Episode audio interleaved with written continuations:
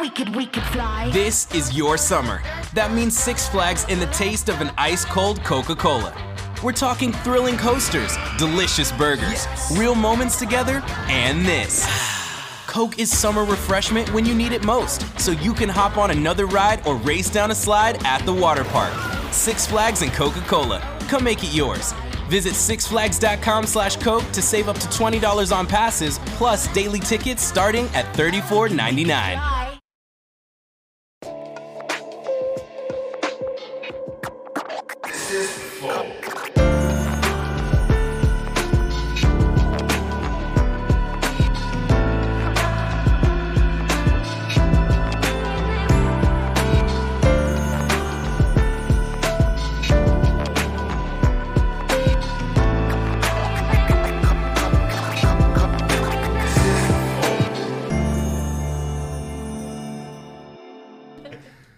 Tamanho dessa televisão aí. Salve, salve família, bem-vindos a mais um Flow Podcast. Aqui do meu lado. Eu sou o Igor, aqui do meu lado tem o Monarcão. Eu sou o Monark. Hoje vamos começar com a crise com a Ju do Mamilos Polemics. Tudo bom? Tudo bem. Então, essa parte vocês falam. Gente, a gente tem oito anos de produção de conteúdo de fazer podcast, mas a gente tá morrendo de vergonha que a gente não faz com câmera. Mas Então- vocês já apareceram em algum lugar, não é possível. Já, a gente aparece, mas a gente sua, a gente Tem fica várias nervoso. fotos muito foda delas nas redes sociais, tá? É, é. A Bem gente- produzidas. A gente tem muita vergonha de câmera, então sejam gentis. Tá, vocês daqui a pouco vão esquecer que a câmera tá Para aí. com isso. Esquece nada, não. Esquece, esquece. Tem um tanto aqui, Esquece, pô. Depois de uma é garrafa de vinho, aí, você ó? esquece até do seu nome, né? Ah, entendi. Pô, mas obrigado novamente por terem vindo aí. Pô, obrigado pelo convite, cara. Pô, é nóis. Da hora demais. Antes da gente continuar esse papo, eu preciso falar dos nossos patrocinadores, que hoje é a LTW, A Tribe. a Tribe também. É, A Tribe é uma empresa de consultoria financeira. Não, essa é a LTW. Caralho, é verdade. A Tribe é uma, uma escola de programação, você me confundiu, cara. É uma escola de Ué, programação. tu não tava prestando atenção quando o Jean falou. Gente, vamos editar essa parte? Só um minutinho. corta. Vamos começar de novo. Oi, gente. galera. Mais um take. Vai. Oi, não, não, agora tá na hora do Monark. Viu por que, que a gente faz editar, filhão? Porra, agora eu tô começando a Ah, deixa. Agora tá na hora do Monark falar do patrocinador, que é a Tribe. A Tribe é uma, uma empresa que ensina as outras pessoas a programar. E de uma forma muito boa. E elas têm uma jogada muito foda. Que é, você pode começar a Tribe, se você fizer uma prova lá e passar, você ganha uma bolsa. E E- que- mas esse não é o único jeito de pagar, tem outro jeito de pagar também. Depois você me conta os outros jeitos. Tá. Mas esse jeito é o seguinte: você passa nessa bolsa e aí você faz o curso inteiro sem pagar um tostão. E aí, se você sair de lá com um emprego que pague 3 mil ou mais, aí sim você começa a pagar a Tribe em algumas parcelas, tudo divididinho pra, divididinho para você. Então, a oportunidade de você fazer uma carreira sem pagar nada no início e só pagar se você sair de lá, é, porra, empregado. Empregado. 94% dos caras saem empregadaços. É. Maneiro Essa área tá pegando fogo, né? Tá. Cara, você faz os merchans sem um papel. Você simplesmente sai falando, não tem roteiro, não tem um computador na sua frente. Aqui Tá eu já fiz sua cabeça. 300 vezes a, a Tribe é parceiro. Não, valeu, Tribe. Obrigado mesmo. Pra... Eu já fiz algumas vezes. As primeiras você vai ver.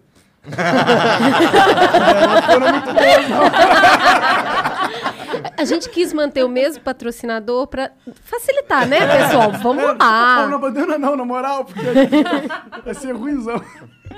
Pô, mas quais são as outras formas de pagar, cara? Não, tem as formas tradicionais de pagar ah, você também. pode só pagar. É, não, é dinheiro. porque é, é, tem muita gente que acha que esse daí é o único jeito que tem. Entendi. Não, não é outro jeito. É uma escola, eles estão abertos à negociação. Se tiver dinheiro, você faz a escola, mano. É. É. isso. Tá bom? Então vai lá. Mas se você também não tiver dinheiro, você também faz a escola. Só, só que você tem que ser inteligente. Isso é a pegadinha. É. Então, porra, vai lá na Tribe, é bitribe.com.br flow. Você cadastra lá e faz o curso, tá bom? Quem mais? A, a LTW também patrocina, a LTW Consult, uma empresa de consultoria financeira, o que ela faz? Cuida do teu dinheiro. Tem dinheiro aí parado na poupança? Um grande erro. Tira da poupança agora, tá bom? Você não sabe onde colocar se tirar da poupança? Sabe sim, entre em contato com a LTW Consult. O Instagram é LTW Consult o site é ltwconsult.com.br. Lá tem o planejador de sonhos que você vai dizer exatamente onde você quer chegar, qual que é o seu estado atual e qual que é o seu perfil de investidor. Isso vai ajudar eles a te ajudarem, tá bom? E se você tiver dívidas, você também pode falar com eles, porque eles conhecem todas as ferramentas de mercado para te auxiliar com as suas dívidas, caso você queira renegociar, tá? Então entre em contato porque eles podem te ajudar nesse sentido também. Vá lá, LTW Consult, arroba LTW Consult no Instagram. É isso. Muito bom. Cara, o cara fala sem roteiro ao vivo, mano. Parabéns. É, mano. Bom, é isso. Ó, se quiser mandar propaganda, é, é, quiser mandar mensagem pra gente é 400 Sparks, tá? 10 mensagens é o nosso limite, áudio e vídeo de 20 segundos. Quiser mandar propaganda no final do episódio, vai ler a única propaganda do episódio, no final. Custa 50 mil Sparks, tá? Áudio, de, áudio e vídeo de um minuto. Você pode mandar pra gente. E onde que o cara manda essas mensagens, Monarcão? No nosso site, flowpodcast.com.br barra live. Entra lá que você dá pra ver essa live maravilhosa e também comprar Sparks e mandar a mensagem que fica abaixo ali. Só scrollar pra baixo a página. E o emblema de hoje, Gianzão, mostra aí pra nós. Oh, eu tô bem mais bonita do que eu sou. Obrigada, generosidade. Adorei. Vocês vão dar pra gente? Se vocês quiserem, você, claro. Puta, vai ficar ótimo numa foto horrível que a gente tem que estar numa moldura maravilhosa que a gente tá querendo aproveitar. Olha ó. Da hora. Ô, e se você também quiser ter este emblema, basta você ir no nosso site pra resgatar. É polêmico. Polêmicos. Polêmico. Polêmicos. Polêmicos. Polêmicos. É o código. Só nas próximas 24 24 horas depois não vai dar mais pra resgatar, tá bom? É, no nosso site, só criar uma conta de graça. Vai lá. É isso. Cara, tem até os frizz no meu cabelo, gostei muito. Ficou legal, ficou bom. mesmo. Quem que fez esse aí, Jean? Esse é um cara novo. O PH Freitas, um ilustrador novo nosso. Aí, pegava. Valeu, pegar. Bom, bom trabalho, cara. É, bom, ah, tem uma última coisa, se quiser virar membro do Flow é possível, é como a gente patrocina, vocês patrocinam a gente, e todo dia que você vira membro, você ganha acesso aos nossos concursos de sorte. Põe na tela aí, Genzão. Todo dia a gente coloca uma coisa nova pra vocês. A gente colocou um kit especial The Mans, que tem vários é, Presto Barba, é, perfume, tem esse negócio que são umas vitaminas pra homens e chá pra homem. Não sabia que existia chá pra homem, mas tudo bem, tá aí. Achei que chá era unissex. Mas tem aí, né? Parece bom. Isso é pros caras ficar galudo, provavelmente. Entendi. Pode crer. Vai lá então, clique em participar que se você ganhar, a gente manda pra sua casa. Tem mil reais em skins aí do, do da Blake Store. E tem também o kit Funko da Estilo Geek do Cavaleiro do Zodíaco. Esse a gente teve que segurar o Igor pra ele não roubar. Esse, então, mas aí que tá, o, o plot twist do bagulho é que eu comprei os cinco. Ah, entendi. Entendeu? Por isso que você não roubou esse. Por isso que eu não roubei. Faz, faz sentido. então é isso, vai lá, vira membro e tem a chance de ganhar todas essas coisas. Todo dia tem coisa nova pra vocês, tá bom? E é isso. Pô, oito anos de mamilos, hein? Pois é, como é que. Como é que. Como é que é fazer um, pro- um Eu não faço a menor ideia de como é fazer um podcast por oito anos. Daqui a pouco você vai saber. Não, falta muito. Falta bastante. Cara, eu acho que a gente precisa se apresentar, porque eu acredito que tem uma galera que tá chegando aí, a audiência de vocês, e que tá ouvindo aqui, vendo, né? Ai, lembrei que tinha câmera. E que nem deve ter noção. eu vou- Calma, segura. Que nem tem noção quem a gente é, né? Porque. Mas provavelmente já escutaram. Vocês são famosona. Você acha? podosfera. Você Não acha? são, não? Ah, sei lá. O que, que é ser famosa? Todo mundo da Podosfera te conhece. É, Mas qual que é o tamanho da podosfera? Ah, grande, hein? Ah, é? ficou Eu grande. acho que é. Não cheguei na borda também ainda não, mas diz que é grande. Bom, Ju, conta aí o que, que a gente faz. Para de mistério. O Mamilos, então, é um podcast que existe há oito anos. A gente começou um pouquinho depois da eleição de 2012. Que a 14. gente... É 2014, desculpa. Que a gente achou que foi uma eleição que estava polarizada, né? Pobres crianças do verão, não é mesmo? E a gente estava vendo as discussões que era todo mundo nas redes sociais, a gente viu os nossos amigos, as pessoas que a gente seguia, cheios de certeza, né? E as pessoas defendiam uma coisa e chegava lá o monarca e falava, por que tal coisa, tal coisa? Eu falava, sim, ele tem razão. E depois eu vinha o Igor e tá, porque eu, te... eu falei, sim, ele tem razão. E, e as coisas não se conversavam em nenhum momento. E a gente olhava pra isso e falava assim, pô, mas será que não é possível? Eu gosto desses dois caras. Eles não podiam conversar, porque tem coisas que eu acho que faz sentido no que ele fala, tem coisas que eu acho que faz sentido. Seria tão legal se tivesse uma conversa entre eles. Então a gente começa, mamilos desse incômodo de pensar assim, poxa, mas não dá pra fazer uma conversa de outro jeito? Será que quando eu olho para uma pessoa que pensa diferente de mim, eu não consigo sentar na mesa partindo do pressuposto de que ela é inteligente e bem intencionada, as duas coisas ao mesmo tempo, e realmente não conversar com ela para provar que ela tá errada, mas conversar com ela para entender. Pô, Igor, você é um cara tão legal, te respeito tanto. Como é que você pode pensar, sendo tão legal como eu sei que você é, como é que você pode pensar assim sobre esse tema que para mim é muito óbvio que é de outro jeito? E aí a gente conversa não para mudar de ideia, mas para eu ah, no final de cada mamilos a ideia era ah, eu entendi. Eu entendi por que, que o Igor pensa assim. E aí, Continuo discordando, Exato, mas sem problema Nada a ver nenhum. com concordar. tem Tem a ver com a curiosidade de desbravar o universo do outro. Ah, Construir engraçado, pontes entre as meio- pessoas, É né? engraçado, é meio que a gente tenta fazer também. É verdade, Eu, eu fui ouvindo você falar e me identifiquei bastante, É. porque... Não, mas eu acho que a gente tem vários pontos em comuns. Vários. Aí a gente começou com essa história que o Mamilos é, faz, faz um jornalismo de peito aberto e que a gente não quer provar pontos, a gente quer construir pontes.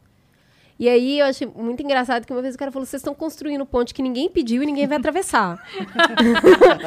e na verdade não são necessariamente pontes é, com pessoas que pensam diferentes, mas talvez seja uma ponte para você se conhecer melhor. Talvez seja uma ponte entre o estado que você está hoje e o que você vai sentir depois que você escutar essa conversa. Sim. E aí a gente acreditou que existia um espaço intermediário daqueles que desejam dialogar. E para a gente o diálogo é uma ferramenta de democracia. Então a gente criou o Mamilos para isso, há quase oito anos atrás. Ai, mas nossa, que elaborado! Isso chama retroplanning. É como a gente consegue explicar hoje, olhando essa história de oito anos. Porque a gente saiu com essa essência e mantém essa essência até hoje, mas isso foi se transformando ao longo do caminho em formatos diferentes, é, sei lá, caras diferentes, cabelo, nosso cabelo tá totalmente diferente de oito anos atrás. Bom, Jeito né? de fazer. É, né, porque tem hora que as pessoas falam, muito. nossa, vocês mudaram tanto. Claro, né? Oito anos, É a gente dá umas espera, né? mudadas É. mesmo. Até no jeito de pensar, né? É. Tem uma galera que fala, ah, o Igor e o Monark mudaram desde o primeiro episódio do Flow. poxa, se não Que mudasse, né? Foi pra isso que a gente fez o Flow, pra mudar. Exato, exato. Até porque acho que o mais legal do podcast é que a gente não é especialista em nada, então a gente não parte para explicar as coisas para as pessoas. A gente parte para descobrir as coisas com as pessoas. Exatamente. Então assim, Nossa, Ju, isso que tu falou é incrível, porque é exatamente isso, mas tem tanta gente que tem tanta dificuldade em entender que a gente não é especialista em nada. Não, cara, mas assim, é exatamente isso que é- é- a pessoa, a convidada que sai do microfone, porque ela não sabe que É. tem que falar no microfone. Tadinha, nunca fez isso. Nunca fez. Então vamos lá, explica pra ela, Monark. É assim, eh, se a gente vai numa expedição a cada episódio pra entender um assunto novo, pra conhecer mais das pessoas, de como elas pensam e tal, é natural que a cada programa a gente mude e a nossa audiência mude junto com a gente. Se a gente tivesse igual a gente estava há oito anos atrás, teria alguma coisa de muito errada com o programa, concorda? Com certeza. E com vocês, né? você- Não, você construiu essa ponte e você mesmo não tá atravessando. Exato. Então, assim, não está caminhando sobre essa ponte.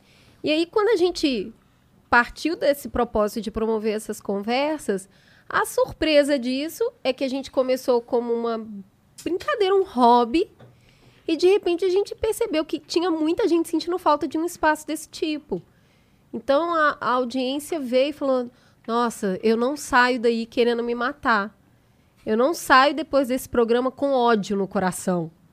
Então a gente começou a falar disso, desse jornalismo anti-inflamatório, propositivo, desse jornalismo de paz, onde, é claro, vou ter que virar para você e falar: amigo, problemas complexos não têm uma resposta simples.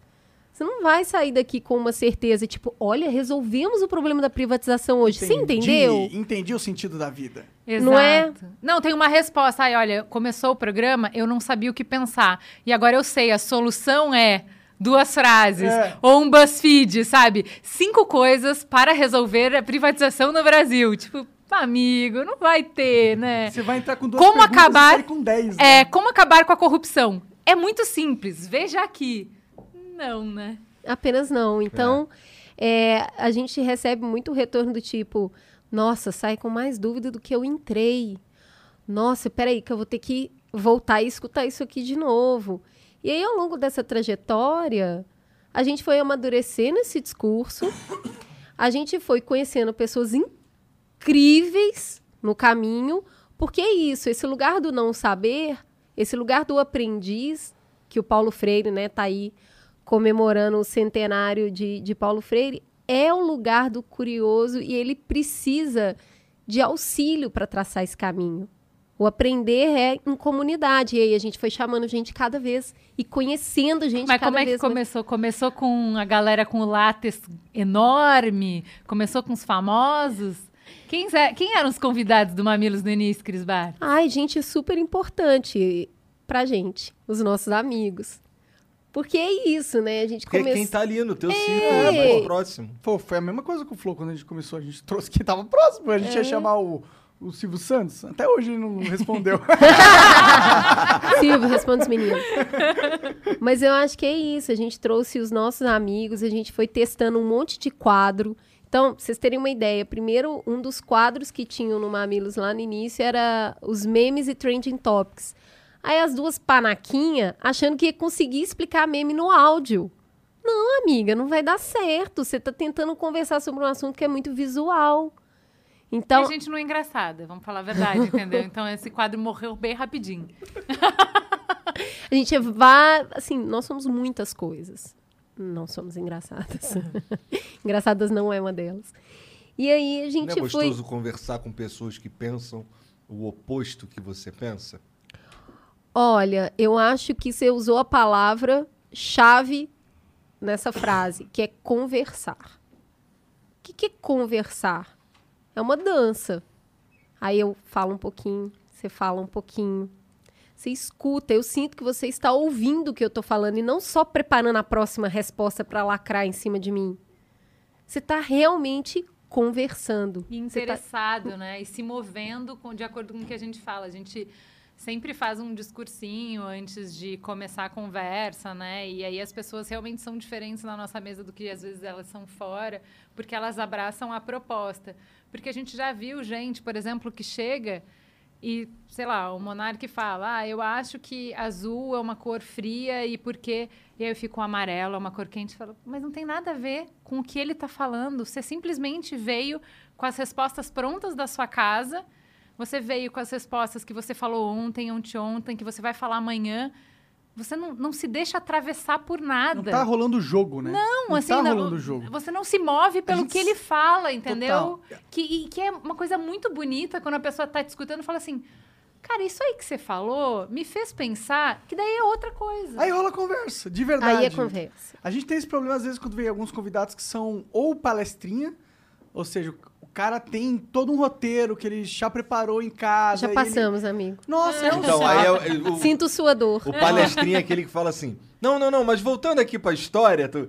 Ah, Porque o tá, cara quer entendi. terminar de contar, é, sobre ele, não é sobre a conversa. Exato. Então, conversar com quem pensa muito diferente de você é desafiador para que você faça esse exercício de entender, gente, por que buraco essa pessoa tá olhando que ela tá vendo uma coisa tão diferente de mim? Eu acho isso muito desafiador e isso é excitante. Mas é isso, tem umas políticas básicas disso que é o respeito. Né? Na- é essa conversa. O que eu tô te falando e o que você tá me falando é essa dança. Aí, cara, E aí é sem, bonito. E sem, e sem mentira, assim, né? Porque, assim, da- aí rola a conversa. Quem pensa diferente não tá aquela coisa que a gente fala do pombo enxadrista, né? A pessoa que fala qualquer coisa não tem relação com a realidade, que daí não tem diálogo possível, né? Então, assim, o que a gente vê na nossa mesa, e a gente já presenciou ao longo desses oito anos alguns encontros muito bonitos, é, assim, de pessoas que pensam completamente diferente, mas tem generosidade para não partir do ponto de que o outro então é um cafajeste por causa disso, entendeu? E conseguir realmente pegar, não, peraí, mas se fosse assim do jeito que você está falando, então teria que ter isso, isso e aquilo. A pessoa fala, ah, eu entendi por que você está falando isso, mas não é. Da onde eu vejo isso, isso e aquilo funcionam dessa maneira. A pessoa fala, não, mas se funcionasse dessa maneira, a gente não teria esse e esse problema. Sim, mas aí. E aí a conversa está indo para algum lugar, eles não vão concordar.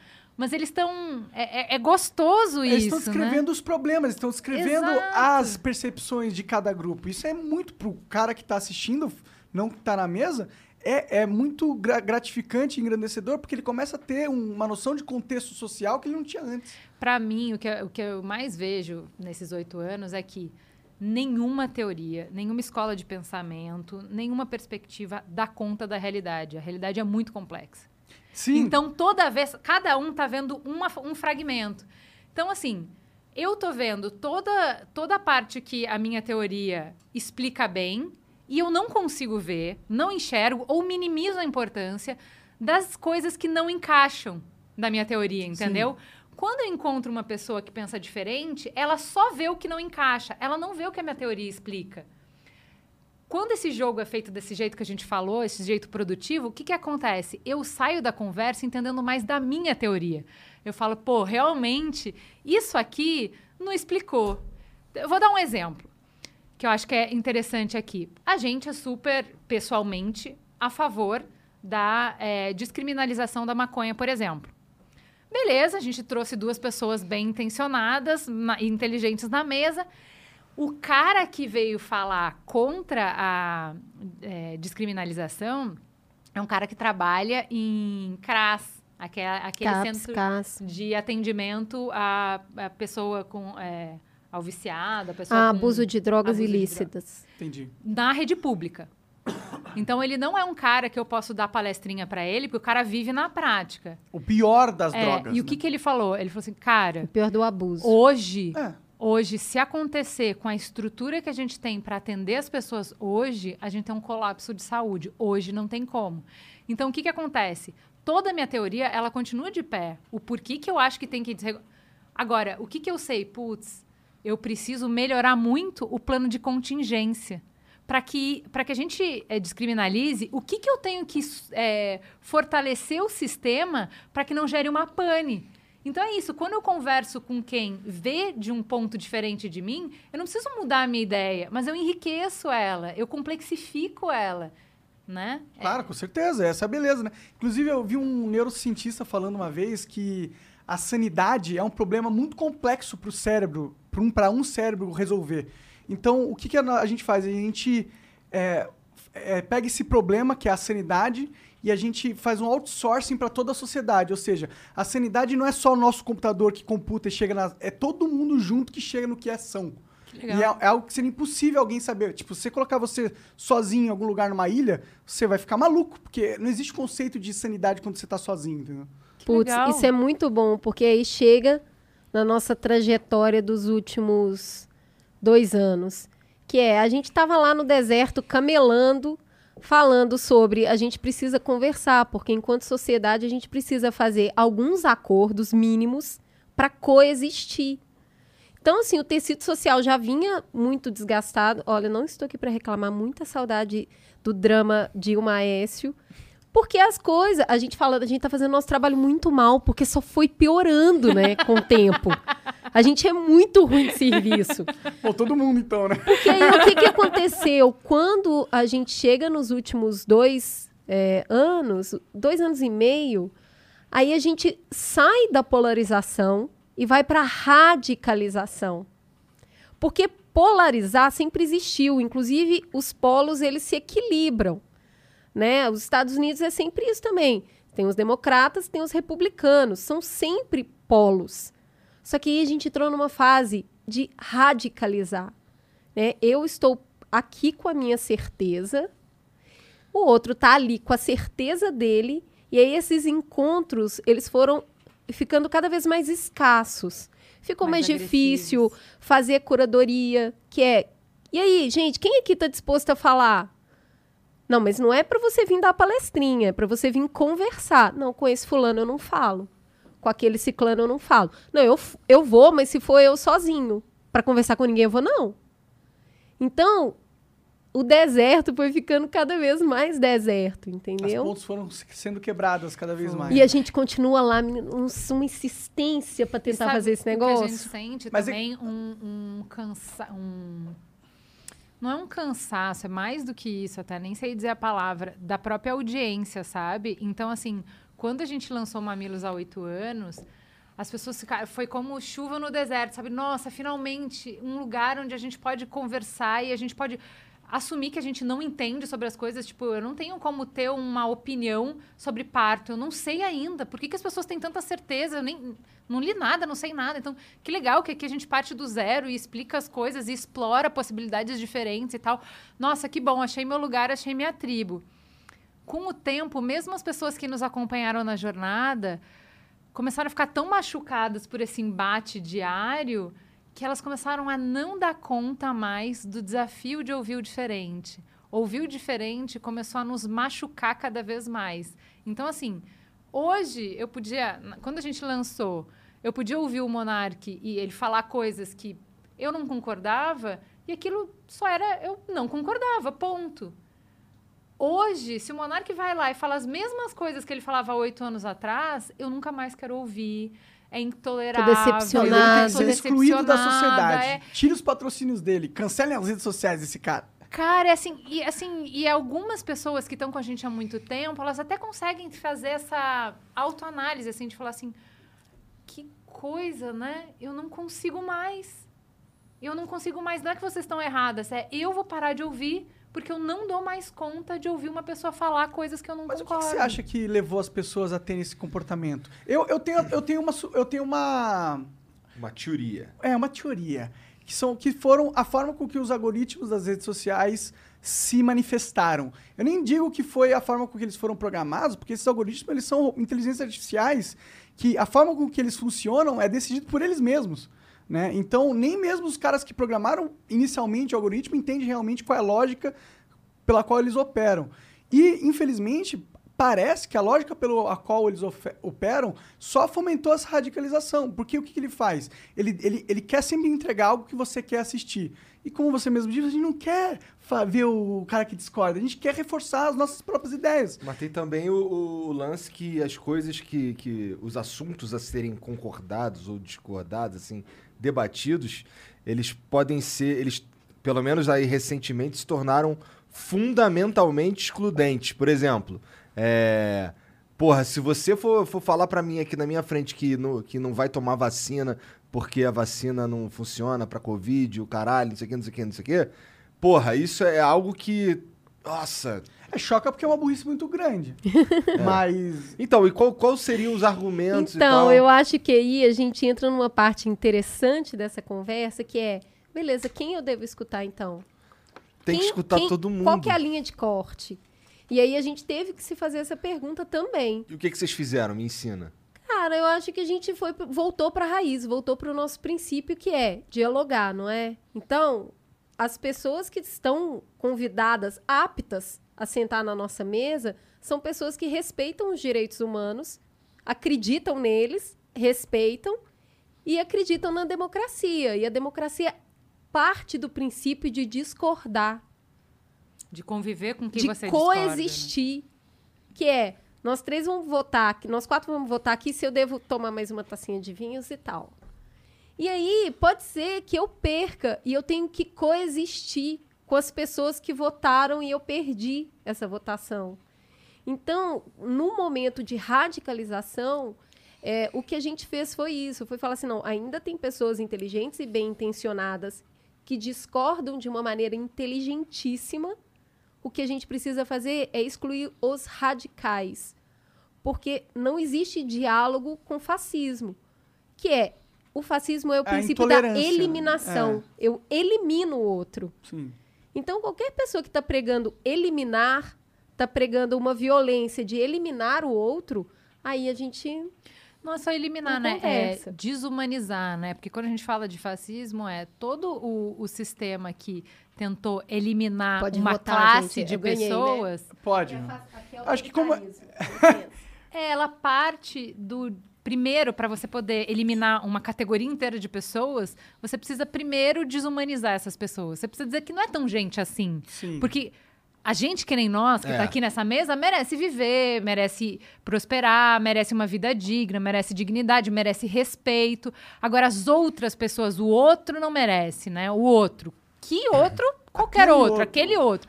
Então, assim, específico outro. esse tipo de divisão de sociedade, de divisão da humanidade em categorias, né? O outro que votou naquele, o outro que tem esse jeito ou aquele, que tem essa ideia ou aquela, que nasceu desse jeito ou nasceu do outro.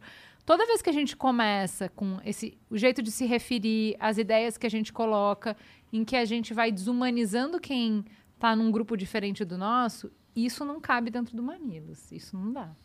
E aí, falando de antivax, a gente precisa conversar sobre o antivax. Não necessariamente ouvindo um antivax, Exato. mas a gente precisa entender por que, que essas pessoas estão pensando dessa maneira. Poderia ser interessante também ouvir um antivax. Eu acho que aí a gente Ainda mais se ele fosse muito inteligente. Cara, esse é o- essa é uma questão muito importante, porque quando você dá pau This is your summer. That means Six Flags in the taste of an ice cold Coca Cola. We're talking thrilling coasters, delicious burgers, real moments together, and this. Coke is summer refreshment when you need it most, so you can hop on another ride or race down a slide at the water park. Six Flags and Coca Cola. Come make it yours. Visit sixflags.com slash Coke to save up to $20 on passes, plus daily tickets starting at $34.99. álcool para uma pessoa muito inteligente, mal intencionada, você também está correndo o risco de propagar uma mensagem muito séria. Mas é só se você não tiver argumentos pra rebater o do cara, né? É, assim, eu, eu entendo o seu ponto, eu acho que tá cada vez mais tênue essa dança sobre quem deve ser ouvido, em que lugar essa pessoa deve ser ouvida. Mas os ensaios que a gente tem sobre isso, eu acredito que a gente precisa ter regras mínimas. Tem alguns consensos sociais que nós já estabelecemos que não vale a pena ser questionado Isso. porque eles envolvem questões muito sérias como vida. Então, assim, não vale a... Vamos combinar aqui, não vale a pena questionar se a Terra é redonda ou plana. Mano, já passamos desse ponto. Isso aqui a gente já decidiu. Não vale a pena. É que, São consensos é que eu não sei mínimos, se eu entendeu? concordo se não vale a pena, no sentido que, se a gente tá discutindo, é porque existe uma necessidade de discussão da sociedade. E aí eu acho que o cara que acredita, o cara que é ignorante, ele é ignorante. Ele não, ele não sabe que a Terra é redonda, ele, ele acredita em fantasias, tá ligado? E essa pessoa, tipo, ela tem que ter voz, entendeu? E se- o único jeito dela ter voz é de- deixando ela falar as merdas que ela quiser e se reunir, reunir com os caras que falam as mesmas merdas que ele e eles falarem as merdas juntos e poderem ser contestados por outros. Porque a, a alternativa a isso é falar, pô, chegamos a um consenso que a Terra é redonda, ok. Então agora ninguém mais pode falar que a Terra é plana. Aí é foda, entendeu? Falar não, mas sabe você o que pode. que... É, sabe não que, pode que criar é... um canal no YouTube pra, disso. Não, o que eu acho é Entendeu? assim, ó, por exemplo, sabe o, o ditado que as nossas mães diziam que a como é que é? A verdade vai a pé e a mentira vai de avião. Tem uma Aham. coisa assim. Que é uh, quanto que demora para você explicar uma ideia burra? Um minuto, porque ela é simplória, porque ela é simples, ela não considera uma série de coisas. Não tem Pra compromisso você- com a realidade, né? Para você desmistificar isso, é muito mais complexo e demora mais. Então, o que a gente faz? Vou falar de antivax, por exemplo. O programa de vacina do Mamilos é de pré-pandemia, bem antes, que a gente já estava com um problema no Brasil de algumas doenças que estavam erradicadas voltarem por causa de antivacina. A gente traz. Soprinho você, desculpa. Tudo bem. Eu tô ótima. A gente traz para a mesa essas ideias exatamente que você falou. Então, assim, não para a mesa, mas pega um áudio de uma pessoa. Então, o que, que ela pensa? Quais são as ideias? Isso está na mesa e é o ponto de partida da conversa. Na mesa não vai ter essa pessoa, vai estar quem vai explicar por que, que isso não faz sentido e provar ponto a ponto. E é isso que eu te falo de por que, que as pessoas não estão na mesa? Porque na mesa é quem é inteligente e bem intencionado. Ou a pessoa não é inteligente, ou ela não é bem intencionada para falar contra a vacina. E um burro bem intencionado. Mas o argumento. então, tá aqui. Tá aqui, tá falando aqui a ideia. Eu vou demorar uma hora pra desmontar cinco minutos de teoria conspiratória. Porque Entendeu? o cara só Não, eu é repete, legal. eu não vou tomar por isso. Tá, mas e aquilo? Não, mas eu não vou tomar por isso. E aí você não sai, é, é a conversa enceradeira. Ah, não, isso a é pessoa foda, fica isso é repetindo hora. a mesma coisa. E aí o que eu acho interessante desse sistema que a Ju tá falando é a questão hoje que a gente tem entre fake news e fact-checking. Não adianta depois você vir, o fact-checking nunca tem a mesma eficiência que a fake news, ele não alcança o, me- o mesmo número de É, a pessoas. fake news é muito mais viral, ela é... É a que vai de avião, enquanto o fact-checking tá indo a pé. Eu entendo, eu entendo tudo isso, mas eu acho que a gente tem que também. Mas a- é, você entendeu? Eu, tipo, eu acho Não, que a pessoa entendo. pode falar. Fala. Eu acho foda, E a com gente certeza. faz um programa sobre isso, porque a discussão tem que existir. Se as pessoas não estão tomando vacina, tem que se discutir sobre isso. Bom, tem um, tem um cara que ele é foi. anti-vacina, muito famoso, muito importante, muito relevante, que é o presidente do Brasil. Tu conversaria com o presidente do Brasil? Tá aí, ó. Sabia Ó, que eles iam sabe fazer com uma quem a que gente eu queria conversaria? responder. Eu vou te falar o que a gente já fez. Eu não vou falar hipotético. Tá. Na eleição, entre o primeiro turno e o segundo turno, a gente fez um. Olha que programa que a gente fez. A gente entrevistou acho que seis pessoas. Três iam votar em um candidato e três iam votar no outro. A gente não contou quem eram essas pessoas, que- em quem que elas iam voltar para a audiência, e a gente fez perguntas sobre a vida delas, sobre o que, que elas pensavam sobre o mundo. Interessante. E aí o Monark tá lá ouvindo e fala assim: pô, gostei dessa mina, concordo com ela, tô com ela. Ela fala: vou votar no, no Lula. Não, pera, que isso? Aí o Igor tá ouvindo, pô, gostei desse cara. Esse cara, acho que eu tô com ele. O cara fala: eu vou votar no Bolsonaro. Você fala: não, pera, que isso? Justamente pra mostrar, cara, a gente dialoga com quem acredita nessas pessoas. A gente dialoga, a gente traz elas pra mesa, porque por que, que elas acreditam, no que, que elas acreditam, da onde elas vieram pra acreditar nisso, isso nos interessa. Com uma pessoa que ativamente vem pra mentir e não vem pra dialogar, não, eu não conversaria com o presidente, porque ele não tá na mesa pra dialogar, nem pra falar a verdade, nem inteligente, nem bem intencionado. Mas se você vota no Bolsonaro, pode vir ouvir o Mamilos, que você vai ser respeitado e bem-vindo. Pode crer. Isso é interessante. É... E vocês sentem que a, a audiência de vocês também consegue viver essa transformação que vocês vivem? No sentido de. Vamos lá. É... Tô ouvindo aqui uma parada. Esse lance, esse exemplo que você deu. Pô, gostei desse cara aqui. Ih, caralho, vai votar no, no, no PT? Como assim? O cara, ele. Vocês percebem? Porque assim, quem escuta, quem escuta mesmo o podcast é geralmente uma galera assim que tá mais conectada, né? O cara, especialmente o podcast que é só áudio.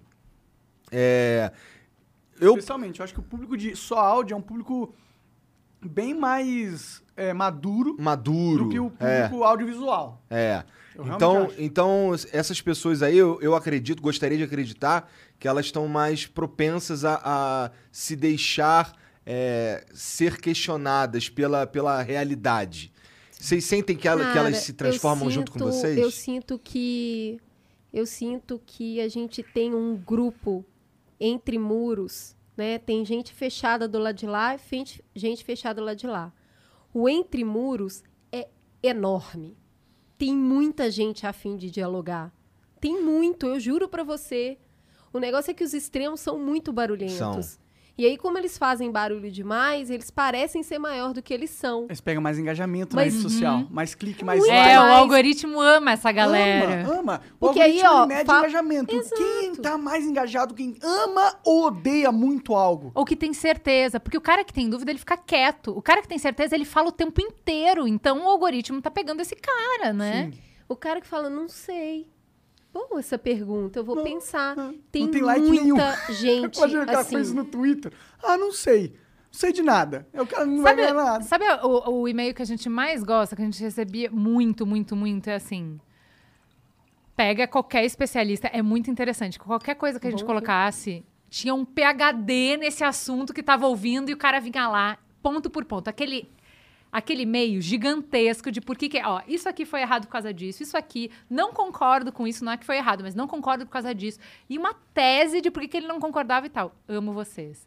Aí, cara, daí a gente fala, puta, esse é o espírito do Era isso que eu Mamilos. queria. É isso, sabe? Porque você não tem que concordar pra gostar do programa. Pra você dizer assim, o cara que vai ouvir o programa e fala assim, não concordo com nada, é uma bosta, cara, você tá no lugar errado. O cara que fala, eu não concordo e você elaborou o seu pensamento, então te fez pensar pra caralho. Então, puta programa bom, foda, Que era entendeu? exatamente o que a gente quer. Eu fiquei incomodado. Quer fazer os outros pensar. Eu queria entrar nessa conversa e colocar meu argumento. Esse programa mesmo de vacina que a gente está falando, que é pré-pandemia, a pessoa antivax que a gente colocou o áudio dela na mesa, ela colocava uma justificativa. Três dias depois, tinha um e-mail desse tamanho do técnico da Fiocruz, Legal. que aí a gente. é- Esse é os trem que a gente chora, né? Toda semana tem uma surpresa dessa e é muito emocionante. técnico da Fiocruz falando: gente, pelo amor de Deus, no próximo programa leiam isso aqui, porque é isso, e isso, e isso e isso. Então, a gente vai descobrindo onde essas a pessoas gente tinha que estão. trazer um cara do Fiocruz mesmo, né, cara? Ah, É pois fudido. tragam. Fudido. Tragam. Quero trazer Olha- o Dimas Covas, que, que É, é, da. muito Putz, bom. ó. Traz. Coração. O que que acontece? Como cada semana a gente recebeu umas 600 pessoas diferentes no, no Mamilos. Toda semana tem dois especialistas. Cara, cada semana a gente levanta da mesa e fala: não tem como esse país dar errado. Olha esse sujeito. Esse cara é muito bom. Olha o que, que esse cara tá pensando. Olha, o material intelectual que esse cara tá produzindo. Tá ruim, mas tem muita gente boa. Então, assim, a gente E já. comprometida, né? Que quer fazer dar certo. A gente tá Foda que elas falando não estão no poder, né? Mas, cara, Algumas é que tão, assim, cara. a gente tem política o dia inteiro. A nossa vida, a nossa existência é política. Mas existe a política partidária. E são coisas O diferentes. jogo Essas político, pessoas né? estão no poder. É. Né? Quando a gente recebe a Denise Ornelas, que é uma mulher negra, médica, que está à frente de uma área grande no SUS, em São Paulo, e na linha de frente da Covid, ela senta e ela fala. Grávida fala. de oito meses na linha de frente do Covid, cara. Caraca, Aí brabo. você fala assim, Braba, braba. Brabíssima. Cara, e aí ela. E, e quando a, a gente fez o programa com ela, ela foi antes, ela, ela tinha é, outro. Ela tem três filhos, esse é o terceiro filho dela. E ela contando pra gente, a gente, Denise, criança, hospital, o marido também é médico, e ela assim, não, já troquei fralda de cocô de criança em mesa de reunião, resolvendo as coisas. Aí você fala, é isso, é essa mina. E aí senta o cara de política exterior, que você fala, é esse cara. Então, a gente tem produção intelectual nesse país de altíssima qualidade.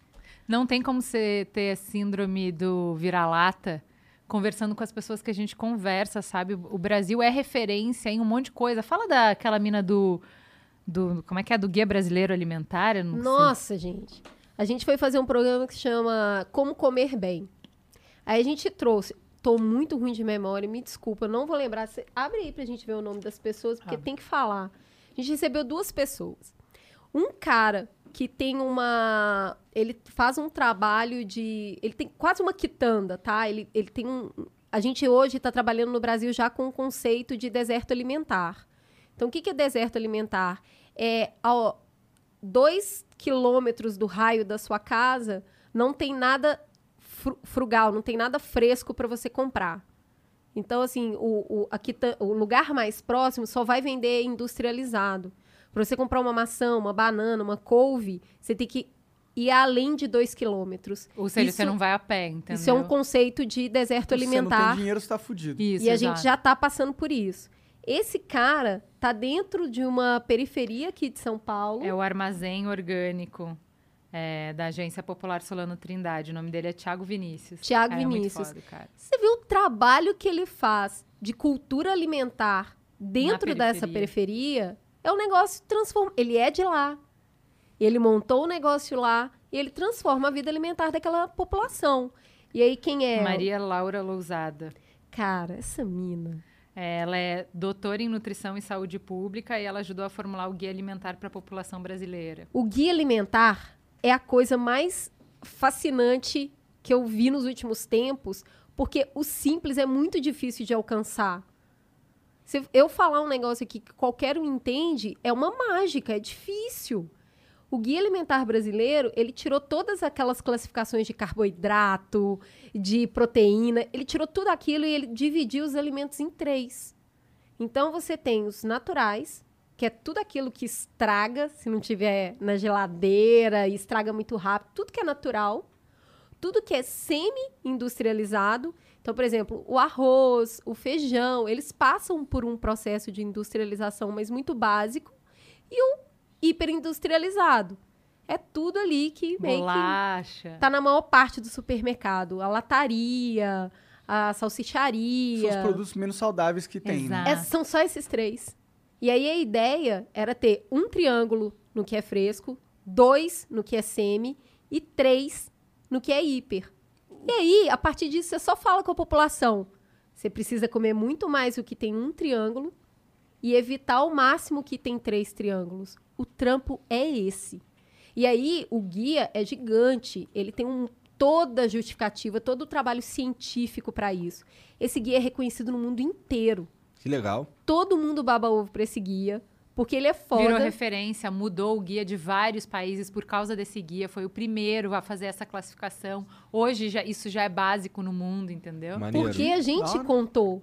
Brasileiro e aí, você então. Da hora. olha hora. isso e fala assim, cara, esse país não tem como dar errado, olha esse negócio foda. Então, eu acho que a gente tem que olhar pra esse Brasil que dá certo, olhar pra essas pessoas, e aí você vai falar, essa mina tá no poder. Porque dentro da estruturação desse guia, ela estava. Ela é política demais dentro da área dela. Bom, mas se eu quiser ser o meu advogado diabo, a gente pode perguntar qual que é o impacto do guia realmente nas pessoas que não têm acesso à informação e Não, pô, não. Renato. O que, que o guia faz? Ah. O guia muda, por exemplo, toda a alimentação das escolas mudou por causa desse guia. Ah, entendi. Isso é Né, legal assim, ó, mesmo. é, que, é isso que eu tô falando, assim. a- A Cris citou a Denise Ornelas do SUS e tá citando esse guia, porque assim, a gente, a gente poderia citar a educação também, a gente olha pro lugar da falta. E é fato. Ah, Não, falta um monte de coisa. Só que o que acontece é, se você olha da onde a gente veio para onde a gente tá, em termos de políticas públicas, o Brasil se organizou pra caramba. É que é muito grande, muito pobre e tem deficiências muito sérias. Porque a Mas gente é gigante. Mas falta a gente conhecer e popularizar não só o que não funciona, mas assim, da onde a gente saiu, o que, que a gente já fez e o que, que a gente precisa fazer. E quais são as estratégias para fazer isso. Porque aí, Monark, não é muito politizado, não. Por exemplo, um assunto que sempre dá pau, que ninguém concorda e que é uma das grandes coisas feitas para radicalizar discurso é segurança pública, certo? Vamos discutir segurança pública? Tá bom. Então eu vou procurar um convidado que pense de uma maneira para botar de um lado e de outra maneira para sentar do outro lado. Gente, séria? Tem não. Sabe por quê? Porque tem um monte de consenso. Fora do holofote e fora da política, quem trabalha mesmo não vai falar que tem que matar, não vai falar que vai resolver o problema da penitenciária com brutalidade policial. Não tem policial sério que fala isso. Entendeu? sim. Porque o que, que a galera fala? Cara, quer saber o que, que diminui é, violência? A gente tem aqui, ó, em todos esses estados, o que aconteceu foi: coloca poli- é, policiamento aqui, coloca monitoramento aqui, coloca isso, aquilo. Isso já diminui em X% não sei o quê. Então, assim, tem um monte de coisa, em um monte de área. Óbvio que tem ideologia, claro que. Mas é uma outra camada. Por quê? Porque da onde a gente veio, a gente já caminhou. O que a gente precisa fazer para chegar? Porque a maior parte de nós concorda em para onde a gente quer ir. Tem muita coisa básica que a gente precisa melhorar. Sim. E a estratégia para chegar lá, Já, todo olha, mundo já sabe qual é a gente também, devia, né? assim, a gente realmente dava para falar assim, ó, vamos fazer o que a gente concorda e quando chegar a parte que a gente discorda, a gente volta a conversar? Bom, Porque tem coisa pra Cara, caramba pra fazer, A cara. gente, a gente já fez vários programas que depois o ouvinte falando: Ah, vocês não estão levando gente que discorda. não tinha dois lados nessa conversa, tinha um só. Eles concordaram. Porque a verdade é que quando a gente senta com gente inteligente e bem intencionada, tem vários pontos que nos unem e pouco que são diferentes, entendeu? É, eu acho que também que a gente vive num, num estado que está tão ultrapassado em comparação ao mundo. A gente já viu tantas é, inovações que já aconteceram lá fora, então a gente já sabe o que, que, o que, que os caras fizeram e que deram certo lá, que a gente só podia ter, trazer, trazer para cá. O problema do Brasil não é saber o que fazer ou ter pessoas qualificadas que sabem fazer. O problema do Brasil é um problema que a gente foi sequestrado por uma elite política que não tá nem aí pra nós. A gente não consegue tirar esses caras de lá, tá ligado? Então, eu acho que a gente, em toda a área, a gente tem gente boa e gente não boa. Vai ter podcaster que faz isso aqui bem, vai ter que não faz. Acho que a política é uma exceção. Tem alguém bom, mas é 1%. O que acontece é que a gente tem uma dificuldade, eu acho que isso tem muito a ver com a nossa cultura aqui no Brasil, de idealizar muito esse mundo político. Que é uma pessoa que vai 100% cumprir aquilo que você deseja, da forma como você deseja e no tempo que você deseja. Só de você achar que a solução tá em uma pessoa, já tá A pol- esquisita a, o que, é a estratégia. política partidária? É negociação. E na negociação, aquele cara que você queria que fizesse muito uma coisa, naquele momento vai fazer outra, porque lá na frente ele já está vislumbrando outra. Esse jogo, cara, é um jogo super de adulto. Ele é um jogo muito difícil de jogar, porque é um jogo de frustração. A democracia é pra você todo dia sair frustrado. Porque vai ter um monte de gente que pensa diferente e tem que entrar num consenso. Você nunca vai ser plenamente atendido. Nunca. Eu entendo, mas é que, tipo, a forma com que a democracia é feita em vários países é diferente, entendeu? Tipo, a forma com que a democracia é feita no, pra- no país é tão doente, é tão doente que tá em estado terminal, em estado de TI. Eu fico muito preocupado. Imagina a gente estar aqui fortalecendo a democracia. Exatamente. É que tem, isso. tem uma, um- uma coisa que eu achei interessante no que você fala, que a gente escuta bastante, que é, poxa, já tem o benchmarking, né? A gente já sabe para onde tem que fazer. Olha lá, sei lá, para os Estados Unidos, para a Inglaterra, para a Alemanha. Não precisa ser Mas fala assim- país fodas. Cara, mas pera. Isso é uma coisa que a gente vê muito no Mamilos, principalmente nesses oito anos, na hora que a gente começa a fazer isso, né? O, o- a estruturinha básica da introdução do Mamilos é, tá, então qual é o problema, qual é o contexto, da onde a gente saiu, vamos olhar para os outros países e ver se a gente está bem ou se a gente está mal em comparação com os outros. Nesse caminho, a gente começou a, a elaborar muito sobre essa pergunta que você fez, que é assim, você vai comparar com quem? Monark, você quer ser comparado com seu primo que passou em cinco concursos, Monark? Você quer ser comparado com seu primo que nasceu lindo, maravilhoso, é modelo de cueca, Monark? Mas a gente tem outros Então, países... é assim, gente- mas é assim, mãe, Sabia que eu o sou já eu. foi modelo de cueca? É, Juliana, quer dizer, Olha aí. Mãe, é não me compara com meu primo, mãe. Né? Porque eu sou eu. Então, acho que assim, não é que o Brasil é um floquinho de neve.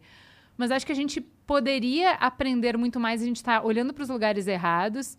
Em países que têm a complexidade do Brasil, no sentido de ser um do tamanho do Brasil, você vai comparar com Singapura só se for Porto Alegre, né, amor? Porque o Brasil você não vai. Sim. É, comparar com países que têm a grana que a gente tem, as complexidades que a gente tem, e existem. Então tem bons exemplos, entendeu? Mas tem países que têm a mesma complexidade. É que, tipo... Tem, claro que é tem. difícil a gente ter noção de o que, que é o que na vida que a sem fazer tá se algumas co- comparações, entendeu? Cara, a gente Isso. se compara demais com, com a Europa e a gente é muito parecido com, a- com o continente africano. A gente veio de lá. A gente é muito mais jovem que a Europa. É. Pô, Né? e, e não é só questão de idade, não. É a composição aqui no Brasil, e eu acho que o Brasil é esse lugar difícil de ser reproduzido, porque ele é um lugar que foi criado em cima da violência. Então, eu, eu cheguei, a- a- os portugueses chegaram numa terra que já tinha dono e tentaram, até hoje estão tentando dizimar os donos dessa terra. E a gente ainda chama isso de desco- descobrimento. Descobriu quem, né? Daí, quando já estava bem ruim, que era esse processo de dizimar quem era dono da terra, a gente passou para o processo de trazer pessoas escravizadas de outro continente. Então, é um encontro de duas violências. E aí, esse povo que é criado a partir dessa violência, ele reconhece muito esse pai, que é português, que é holandês, que é alemão. Todo mundo adora falar: ah, eu te- minha família é de Portugal. Minha família é da Alemanha. Meu sobrenome é assim porque é de tal lugar. E eu não reconheço a minha mãe. A minha mãe é a mulher preta. A minha mãe é a mulher indígena que foi estuprada. A gente nasceu de um processo muito violento. Se a gente não sentar e conversar, é tipo terapia. Se você não resolver um processo de 500 anos de uma violência e reconhecer, e reconhecer não é arrumar não, tá? Aham. Reconhecer eu falar, putz, deu ruim, né, cara? A gente viveu 350 anos de uma escravidão regularizada. É, o mundo Ai, né? Cris, Tá- puta, tem muito tempo, né? Não vamos superar. Não tem bem menos tempo que a gente tá livre do que a gente ficou O preso. Brasil foi o último país a liberar a escravidão do mundo. Só tem três gerações. Se você conversar com uma quarta, pessoas que têm bisavós eh, velhinhos podem te falar de processos escravizatórios. Sim. Então, se você sai, se você sabe A família da minha namorada veio, veio do, do quilombo, ela falou. Então, é, esses processos, se você encontrar uma pessoa que foi escravizada, ou seja, ela foi sequestrada ela não tem direito a nada. Aí você vai pro, pro filho, né? Esse filho, ele já chegou ali numa vida liberta, a gente pode questionar que liberdade é essa, né? Mas esse filho já foi para um processo capitalista, que é eu preciso trabalhar, eu preciso gerar dinheiro. Aí esse neto, Mas eu não tenho terra. Não e eu não posso nada. Não ficar, posso e eu não posso votar, ficar não à toa, terra. senão eu vou ser preso. Exato. Lei da vadiagem é isso, né? Que ficou em vigor no Brasil quase um século. Se você estiver na rua de bobeira, eu te prendo. O encarceramento em massa começou aí. Mas eu não tenho onde ficar, eu não tenho casa, eu não tenho emprego. Não, tava adiando. Então eu te prendo. Então, o- esse, esse filho já lidou com essa situação, liberto. Aí ele ralou. Aí esse neto já tinha um teto. Esse bisneto já foi para a escola. Esse tataraneto formou na faculdade. A gente está falando de quatro, cinco gerações de gente que saiu de um processo escravizado e por pura resistência conseguiu chegar no que a gente está vendo hoje. Isso demora, gente. Eu concordo você- com você, mas eu discordo de você também. Eu concordo no ponto que isso que você falou é verdadeiro e é pleno. A gente tem uma carga histórica de desigualdades e de injustiças que a gente carrega até hoje e que a gente não vai liv- se livrar dela instantaneamente. Vai demorar muitos, talvez milênios, para a gente é, corrigir essa de- deturpação causada na sociedade por causa de ações como essa.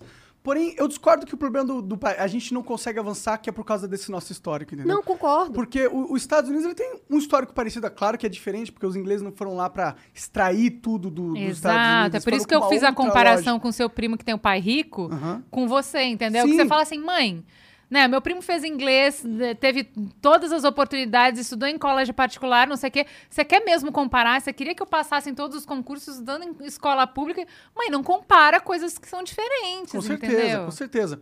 Ah, o que eu argumento aqui é que o Brasil ele tem um problema que o problema não vai ser resolvido com essas pequenas boas mudanças que a gente coloca em algumas políticas ali e aqui, entendeu? Ah, sim. Ele tem um, um problema que é tão estrutural e tão gigantesco que se a gente não atacar esse problema, não adianta a gente arranjar as outras coisas, que a gente não vai resolver o problema do país. Foi isso que eu quis dizer quando a gente tem uma elite Qual que você política acha que é o aqui. maior problema do Brasil? O maior problema do, do Brasil é que a, a população ela não fica ligada na política para resolver os problemas delas ou para exercer o seu poder político. A maioria da população brasileira vê a política como uma corrida de cavalos ou um jogo esportivo de futebol, meu time contra aquele time. O maior problema é que o povo ele não tem propostas, ele não se une, a gente está dividido pra caralho, a gente não, não, não tem nem estrutura organizacional entre a gente para demandar as mudanças estruturais que a gente precisa ter no sistema. Primeiro passo que a gente tinha que ter era criar essa estrutura, um consenso em qual, primeiro a gente tinha que ter uma mudança que todo mundo pudesse é, se unir atrás dela e que fosse uma mudança que no sistema, que fosse uma mudança que permitisse a gente me virar o jogo, em vez de continuar indo para essa Você acha que é factível ter uma proposta que todo mundo concorde? eu acho que é mais factível do que você ter milhares de propostas que todo mundo concorde. Entendeu? Tipo, é mais fácil você colocar uma causa e é organizar todo mundo numa grande causa que muda do que você organizar milhares de causas e fazer com que todas essas causas em união mudem o sistema. Mas é que a articulação política é isso. É assim, esse, esse direcionamento que você está falando é isso, assim. Putz, é, vai ser esse cardápio e a gente vai fazer o combo do McDonald's, entendeu? Que é assim, eu vou pegar esse sanduíche, essa bebida e essa batata frita e esse foi o combo vencedor. E aí talvez a, a- a- orientação econômica não é a que eu concordava, mas em compensação eu fui contemplado na parte eh, de direitos civis que eu concordava e talvez a, a- o projeto fala bosta para esporte eu fui contemplado, mas nisso aqui eu não fui contemplado. É, que, que a gente tenha um projeto que engloba tudo, que todo mundo concorde, isso não vai acontecer. O que É. eu acho, voltando para o que a gente falou de quanto mais a gente caminha e conversa com pessoas, mais eu acho que ninguém dá conta de tudo, é que a gente tem vários problemas estruturais e que concorrem ao mesmo tempo. Os Estados Unidos têm outros problemas, mas também tem problemas. Cada país tem o seu problema.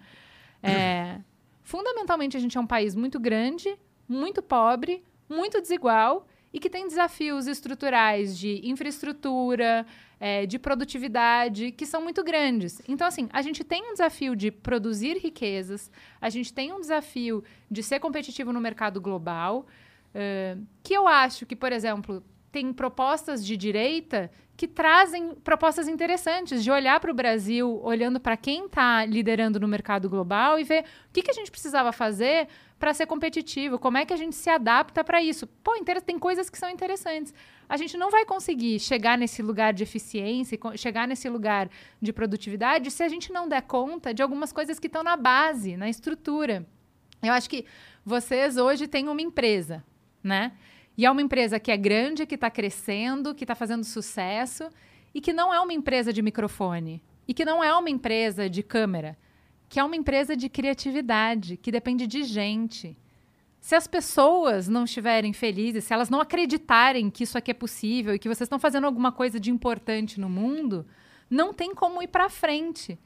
Então a gente não vai ser produtivo e não vai ser legal pra caramba e não vai criar uma riqueza para que a gente possa viver melhor e tirar as pessoas da pobreza e ter uma vida uh, digna se a gente não der conta dos nós que estão amarrando a gente enquanto é, indivíduos aqui. Lá em? Minas, sabe certeza. como é que a gente fala? E aí eu acho que a esquerda tem propostas melhores para isso. Não, mas é- Então aí, por isso que eu acho que o diálogo é importante. Porque a gente vai ter que pegar um, um pedaço daqui, um pedaço daqui, e construir esse combo McLanche feliz Aham. que dê conta. E, e não nessa perspectiva que eu acho que é isso que a Cris que quis falar, de que na próxima eleição a gente tem que avançar. O que a gente vê conversando com essas pessoas brilhantes é que a gente não tinha, na, na geração dos meus pais, ninguém estava na escola, Monarque.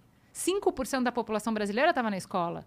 Quando a gente fala que a, a- a educação no Brasil é uma bosta, que as crianças saem da escola sem saber somar, sem saber ler, é o seguinte: primeiro passo foi a gente botou todo mundo para dentro da escola. Reconheça. Não compara a Alemanha, não compara a Dinamarca com o Brasil, porque eles não têm esse desafio. A gente colocou no rincão do Amazonas, todo mundo está na escola nesse país. Agora, a gente tem um novo desafio. Como é que essa escola passa a ser relevante para a vida das crianças e prepara elas para o novo milênio?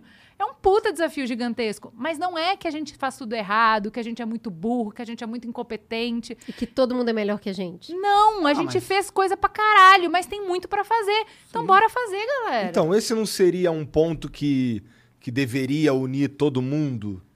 Todo mundo é muita gente. E eu não acho que as pessoas estão necessariamente desunidas. É, se você for conversar com pessoas. Eu, eu vou te dar um exemplo que eu vivo falando que é na prática. Cara, se a gente sair aqui na rua e tiver uma Kombi estragada, uma mulher com um neném no colo e o cara tentando fazer a Kombi pegar, você não vai perguntar em quem esse cara votou. Você não vai perguntar quem é esse cara. Você vai falar, mano, entra aí que a gente vai empurrar. A não ser que você esteja no Rio de Janeiro. Aí o cara, o cara Aí tu vai entra, vazar. dá a primeira partida, a mulher tá dentro do carro, a gente empurra a Kombi, nós quatro. A hora que a Kombi pegar, o cara vai tentar parar pra agradecer e você vai falar: para não, pode ir, pode ir. O cara fala: valeu, mano. Mas sabe que isso não é verdade, né? Do tipo, a maioria das pessoas na sua concepção fariam isso. Mas a verdade é que já teve vários casos de, por exemplo, em cidades, pessoas gritando que estavam sendo assassinadas e as pessoas passando eh, assassinadas, Então, Monark, e o que pessoas acontece andando. é que eu Eu acho, acho que tem muita gente aí que ia ver esse cara na rua e ia falar, ih, olha lá, se fudeu. E eu só ia acho que continuar tem andando. também. O que acontece é que nessa prática cotidiana de estar conversando com as pessoas na rua, as pessoas do campo, que eu vivo falando que nesse país a gente tem um corpo técnico que a gente não pode abrir mão, porque embora a política partidária federal possa vir desestruturando isso, ainda tem muita gente boa trabalhando. O que a gente vê da prática, da nossa vivência e do, do que no- nos é mostrado é que tem sim as pessoas ruins, mas tem muito mais gente boa. Se eu pegar o fato de que eu vou Olha, viver com medo, tanta gente ruim nesse mundo que eu começo a duvidar desse eu acho que tem sim. Eu não tô, eu não tô aqui. Imagina que eu tô aqui pra negar a realidade. A gente é um país muito violento. Uhum. Os números estão aí pra mostrar. Só que a gente tem uma política do medo e uma é política de descrença. Cara, isso é uma política tão eficiente. Porque se eu te ponho medo, você não vai na rua, você não sai de casa e eu faço o que eu quiser. Sim, quanto Se mais... eu te ajudo a sempre desconfiar que esse cara aqui não vai empurrar o seu carro, É você já vai olhar pra esse cara acreditando que ele não vai empurrar o seu carro. Sim, Es- sim. Isso é uma política, Monarca. A- O desacreditar, o e sentir que você tá você. errado o tempo todo, Eu concordo e eu é uma política muito eficiente. É Ou que você política- tá sendo fudido, Mas é sabe? que não é e você uma tá sendo fudido porque alguém tá pegando o que é seu de direito, Mas não é só uma entendeu? política social isso aí. Não é só um, um negócio que a gente fala. Então, a gente, a gente tem essa percepção que o brasileiro também é muito filho da puta. Ele é muito filho da puta mesmo. O ser Vai- humano, né? É o ser humano, mas brasileiro, puta que pariu. Vai no Rio de Janeiro.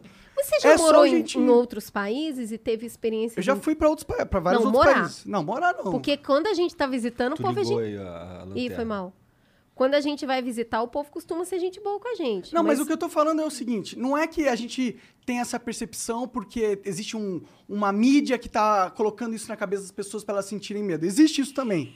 Mas também existe o fato que o Brasil Não, não tô falando que é a mídia, não. Eu acho que isso é uma obrigou as política. pessoas a, sen- a sentir esse medo. Ela sente esse medo não por causa que alguém falou pra ela sentir esse medo. Ela sente esse medo porque esse medo é real.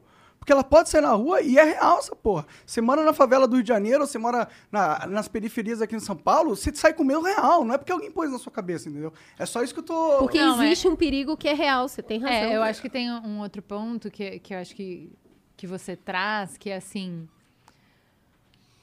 Quando as regras é, são muito violentas e as regras também funcionam para. Né, todo o sistema, a gente fala que no Brasil é, a lei tem a lei que pega e a lei que não pega. Né? Então, é, você seguir a regra direitinho, você não, não vai te levar para um bom caminho, não vai te levar necessariamente. As coisas não funcionam. O normal, o fluxo normal é não funcionar. Que, que acontece? A gente perde a crença no pacto, a gente perde a crença em nós, a gente perde a crença no que a gente construiu juntos. E aí é cada um por si. E aí eu concordo com você. Existe uma, uma diferença do Brasil em relação a outros países, não a todos os países, tem muitos países, eu acho que a maioria dos países tá no nível que a gente tá, tá? A gente sempre se olha como o pior. Não, na nossa família, a gente é o primo que tá lá em décimo e tal, a gente não tá muito no pior lugar. Mas a gente não acredita. Ele não tá no Afeganistão, né? Não, a gente não acredita no grupo, no coletivo. E aí cada um tá fazendo o seu e cada um acha que tá sempre sendo passado para trás. Então, assim, a gente tem uma crise de confiança muito forte e, e, como tudo que é complexo, ela não é resolvível por nenhum nenhuma esfera sozinha. Resolver a política não vai dar conta, é, é, olhar para as regras não vai dar conta, tem uma série de coisas que precisam acontecer. E a gente fez recentemente um programa com o Christian Dunker sobre ressentimento. Cara, Muito tá bom, cara. o puro creme do milho. O puro creme do milho. Puro. Na hora que ele fala, ele fala, eu não sei se vocês E a Laura. Bechara também, ô menina Puta boa. tá Nossa muito bom. E a hora que ele fala sobre o processo que você tem que passar para lidar com esse ressentimento, essa mágoa que você tem, esse sentimento que você sente de novo, essa raiva que você sente e tal, Toda vez que você lembra daquilo, eu falei, cara, um país que já passou pelo que a gente passou, a gente tá muito fudido, porque é tempo, Monark. É isso que eu acho que é difícil. A gente não tem perspectiva histórica e a gente não tem perspectiva de que, assim, a gente tá se movendo e faz parte. Não é uma trajetória de daqui para cá. Faz parte da trajetória os altos e baixos, as idas e vindas, Ah, as tensões. Então, assim, isso. pra gente conseguir evoluir, a gente vai ter que depurar coisa pra caralho. Isso é Então, assim, verdade. tem muita coisa ruim que a gente vai passar antes da gente é conseguir. terapia, gente. É. Vai piorar, mas depois vai melhorar. entendeu? Vai ficar pior ainda. Porque a gente tem, a gente fala em Minas que é cabeça de porco. Tem cabeça de porco enterrada nisso aqui, nada dá certo aqui. Ah, A gente tem que desenterrar essa cabeça de porco. É um movimento de pêndulo, né? Ou de mola. Você a- espreme tanto uma sociedade que às vezes ela estoura.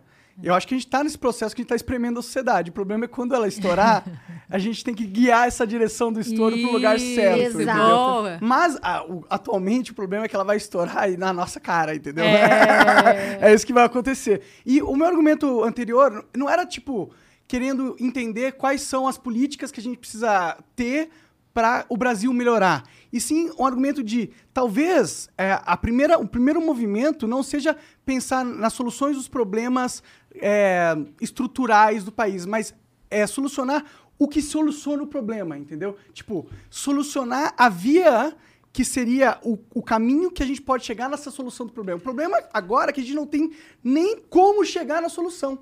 Entendeu? Então, o meu argumento é: vamos construir esse como chegar na solução primeiro, pegar todo mundo, se unir em como chegar na solução, em vez de tentar chegar na solução, que eu acho que a gente tem uma, uma talvez uma estratégia um pouco mais bem sucedida ali. E a gente tem até é, ferramentas para isso.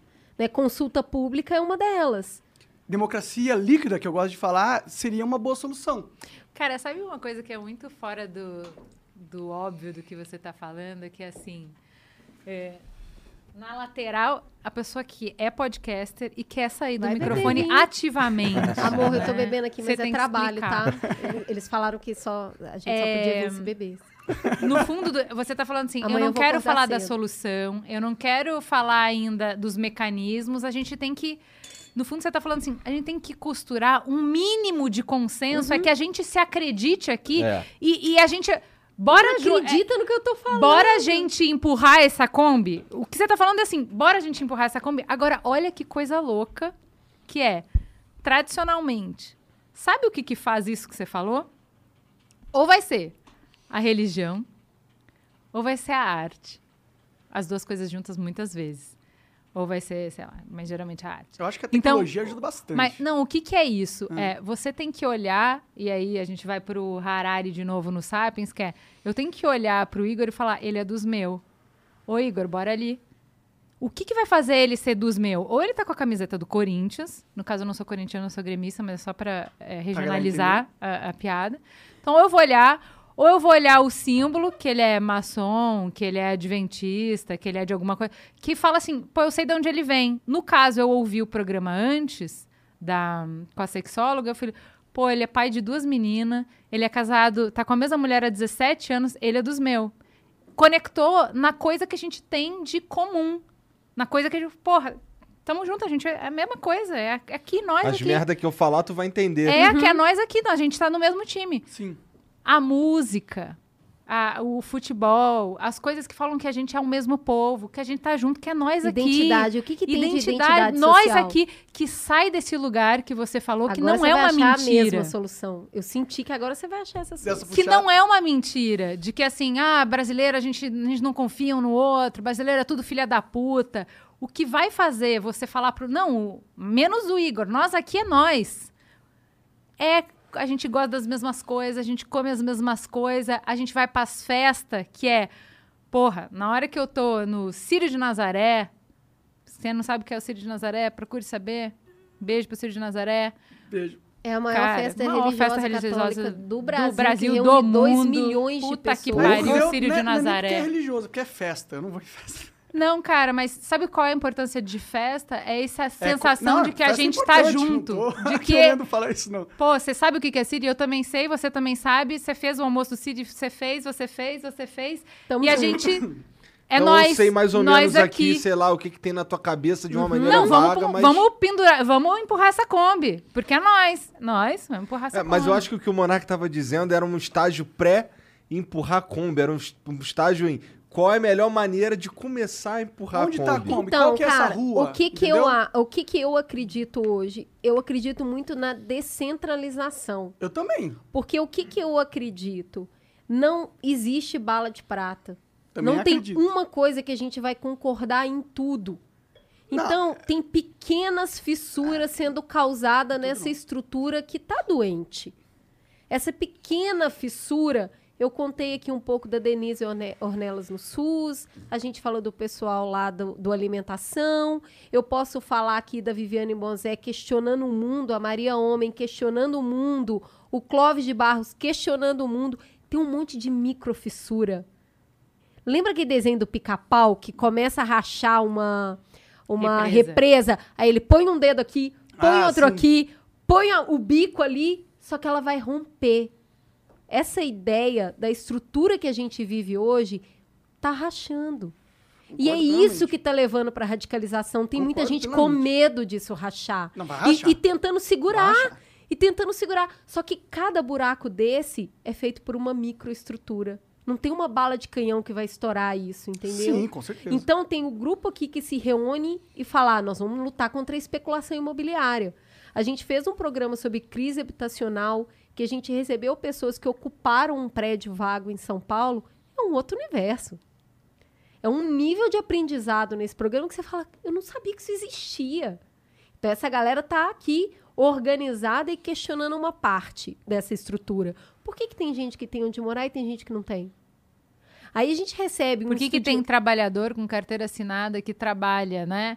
É, é, um ótimo CLT. trabalhador, Que é um CLT negócio e que tal, a e não gente fala- consegue bancar um teto para sua família. É meio absurdo Pô, isso aí né? não tá certo, gente. Aí tem essa tá galera mesmo. que tá, tá aqui, ó, tá criando essa racha- rachadura aqui né, no sistema da especulação imobiliária. Aí a gente recebe um cara que fez o maior estudo brasileiro de pessoas em situação de rua no Brasil. E esse cara traz o retrato de quem são essas pessoas. E aí você vê que tem gente que entra por conta de questão psiquiatra, mas se você vive na rua, no mínimo você vai sair com uma questão psiquiátrica. E quase 50% das pessoas em situação de rua hoje no Brasil têm carteira assinada. Sério? Não é era falta na, de era emprego. na época que ele veio, né? Agora com É, o desemprego a- do jeito que tá, deve Agora ter a se gente piorado ainda vai bem. para outro lugar.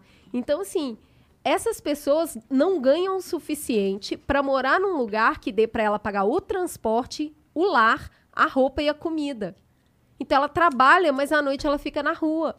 Porque ela não tem como ir e voltar de lugar nenhum. Como que faz sentido um sistema em que mesmo você trabalhando, você não consegue garantir o mínimo de Esse sistema dignidade? não faz sentido nenhum. Essa Quando eu galera era criança, que tá eu já sabia disso. Essa galera tá aqui focada em pessoas em situação de rua. O Padre Aham. Júlio é o maior exemplo disso hoje.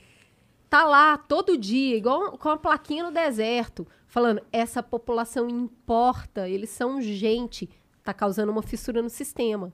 Porque hoje, o que, que eu acredito? E aí todo mundo perde, tá? Porque o- a pessoa pobre que vivia na ignorância, hoje ela tem um pouco mais de acesso à informação, ela começa a questionar. Fala, pô, mas eu acordo 5 horas da manhã, trabalho, nunca vou ter isso, não? O que que tá acontecendo? E olha esses caras, esse cara tem Antes, iate, ela nem olhava. Só que o rico também perdeu. Não é dinheiro, não. Ele perdeu o poder de nunca ser questionado. Porque hoje, se o cara aparece aqui com Porsche, você vai falar, de onde esse cara tirou esse dinheiro aí? Deixa eu ver no Instagram dele. Então a gente tá nesse momento de questionamento. O peixe enxergou a água do aquário, sabe? Sim. Então todo mundo tá meio ressentido. Quem achou que nunca deveria ser questionado, tá sendo. Tá incômodo. O cara que nunca tinha questionado, tá questionando agora e tá vendo que ele tá sendo. Tá, tá difícil, não é assim que eu quero. E aí essas pessoas vão se unindo em microgrupos de causas diferentes da habitação, das pessoas em situação de rua, da alimentação, do veganismo, dos carros na rua, que é. A gente vai falar de economia verde. Opa, se vai! Né? A gente Tem que recebeu. falar, né? Cara, a gente recebeu Marina Silva num programa sobre eh, o Brasil na economia glo- Beijo, global. Marina Silva, me liga. A gente, Chega aí, Marina. a gente deu umas tremidas na base, porque... Choramos. Ela é pequenininha, pô. Ela não amo bateu Não, cara, é, a mulher, a zoando. mulher é um monstro. Eu amo. A mulher é um Marina Silva, eu te amo. Ela emana um- um- uma coisa muito foda, entendeu? E ela tem um- uma oratória, ela tem uma organização de pensamento, um conhecimento de vivência e estudo avassalador. Um cara interessante. Então, você vai lá e a... Pô, essa galera tá lutando isso aqui. Então, cara, não se engane. A gente tá criando fissura nesse sistema. E esse sistema vai cair, porque essa ideia já tá lançada. Mas ele vai cair, vai acontecer igual a caiu no Afeganistão? É isso que me preocupa. Como que ele vai cair? Essa É uma boa, é- uma boa é a preocupação. Eu também me preocupo. da questão é Muito isso. boa Haja preocupação. garrafa de vinho pra gente saber. Agora, é, eu falei pra Cris, gente, não vamos falar de política. Ah. O Mamilos fala de tanta coisa. gente, desculpa você que tá aí Tem ouvindo. tanto assunto pra falar. A gente não é especialista em política, sabe? Não falar sobre essas coisas, mas beleza. Não, é legal, mas assim, o Mamilos fala de muita coisa, né? Eu queria, eu, queria, eu queria, na verdade, entender qual que foi a pira da B9. Como assim, qual foi a pira do B9? Porque, assim, como é que... De onde saiu esse, essa ideia? Por que, que foi criada a B9? O que, que é isso? Puta, mas aí... Aí tinha que perguntar pro Merigo, né? O que que acontece? Ah. Aí a gente tem que voltar aqui, agora vamos pros causos, né? É, Agora que a gente resolveu o problema do mundo, Sim. valeu o mundo. Depois dessa conversa. Aí É B9 que fala? É, B9. O que que acontece? Ah, eu, não, eu não conhecia a Juliana antes da gente fazer o Mamilos. A gente não era amiga. Eu conheço o Merigo há muitos anos, porque a gente fazia parte de um grupo de amigos estendidos. Então, eu sou de Belo Horizonte. Quando eu me mudei para São Paulo, conheci o Merigo nesse grupo de amigos gigante. Passou um tempo, o Merigo começou a namorar a Juliana. Quando eu conheci o Merigo, ele já escrevia para um blog que era o Brainstorm 9 e tava lá. Aí, uma época, ele saiu de uma agência. Ele carpiu o lote da internet, Exato. né? É isso. O cara Lá pegou a chave, início, abriu, tirou as isso. teias de aranha, carpinou e a gente veio passando. E aí, um dia, o- aí o Merigo criou o Brainstorm 9, na época ainda era estudo, Brainstorm. agora é só B9. E aí ele começou a falar de criatividade, inovação e tecnologia. E Merigo, visionário da historinha, lá em 2008 começou o Braincast. O Braincast é um dos primeiros podcasts que foram lançados no Brasil, não o primeiro, um dos, e ele tá no ar até hoje. Então, Merigo fez essa empresa, fez esse podcast, estava vivendo uma vida tranquila, uma vida muito boa, inclusive, que ele tinha, até ele conhecer a Juliana. Aí ele conheceu a Juliana. Esse foi, aí começou a derrocada desse cara, meu. Deixa que ela te defende, Ju. Aí o que, que aconteceu? O Merigo não só conheceu a Juliana, como ele inventou de casar com ela.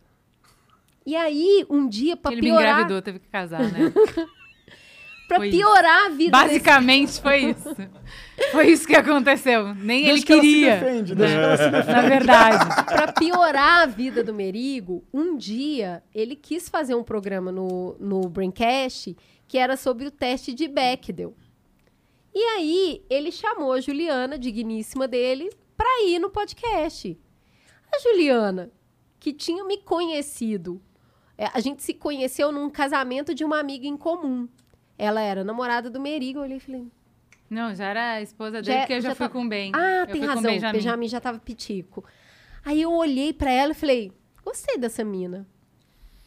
Bonita ela, hein? Cabelaço, não sei o quê. Era loira. Toda desenvolta. Aí a gente começou a conversar nesse casamento.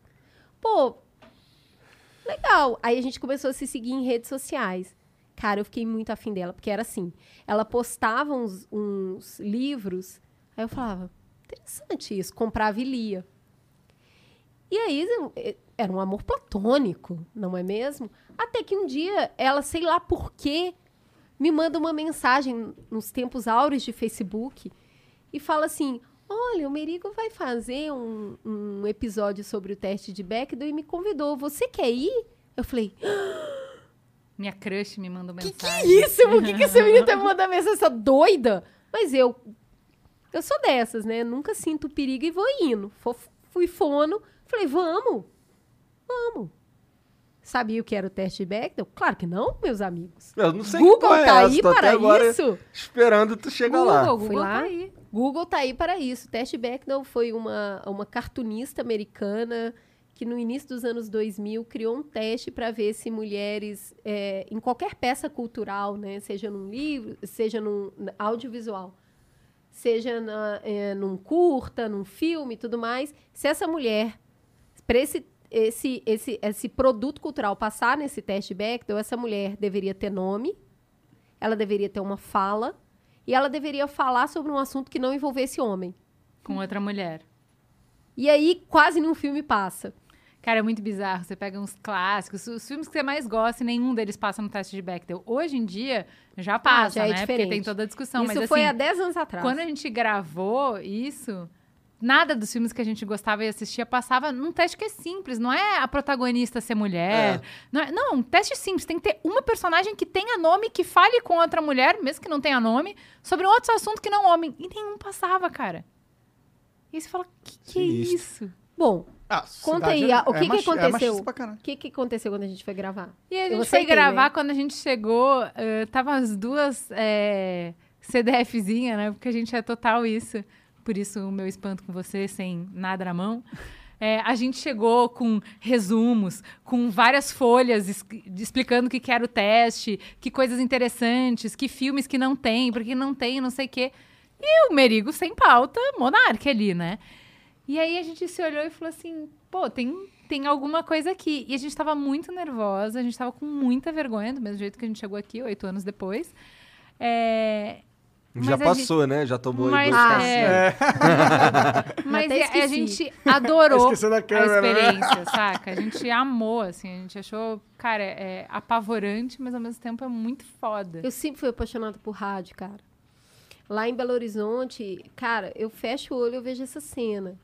É, meu avô com aquelas calças de tergal marrom, aquela camisa pra dentro de botão, manga aqui, sentado na porta da cozinha. Meu avô, ele tinha uma coisa indígena de cor de pele, de aparência.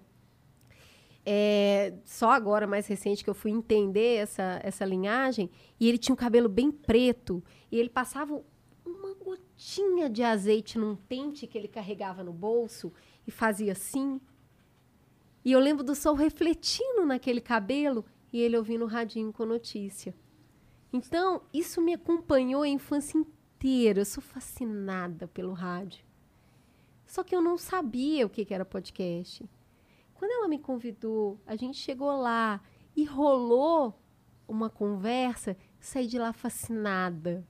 Eu É, participei dessa porra. É. Legal que é isso. Mas e aí, Julia? O que Daí que a gente aprontou? criou o Mamilos, e aí toda essa história que a gente já contou aqui. Eh, por conta do Mamilos, começaram. E, e, e aí é isso. E né? a gente Tinha- criou o Mamilos porque existia o B9. Porque já tinha a mesa, já tinha o O microfone. B9 ele virou uma, tipo, uma rede de podcasts depois, É, não virou? porque O já xadrez existia. verbal era do B9, não era? Um negócio assim? Ou tu- Não, não. Não? Não. Mas assim, no, no B9, já na época que a gente entrou, já existiam vários podcasts. A Aham. gente entrou para uma rede que já tinha podcasts. E ao longo do tempo, foi entrando cada vez mais podcasts. Então, assim, o B9 era um blog, ãh, é uma rede de podcast.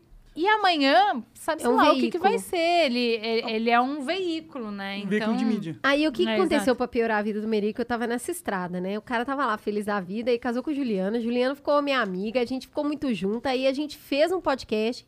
E aí o Mamilos, ele foi ampliando essa conversa, ampliando essa audiência, até que começaram a aparecer marcas falando: Quero tá aí, hein?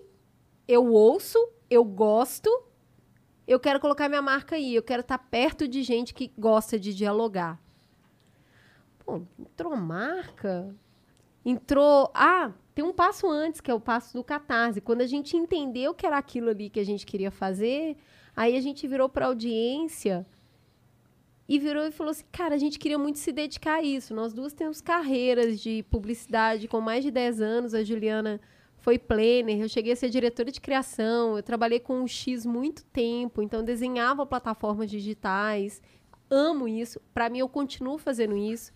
Porque antes eu fazia tecnologia centrada no usuário, hoje eu faço conteúdo centrado no usuário.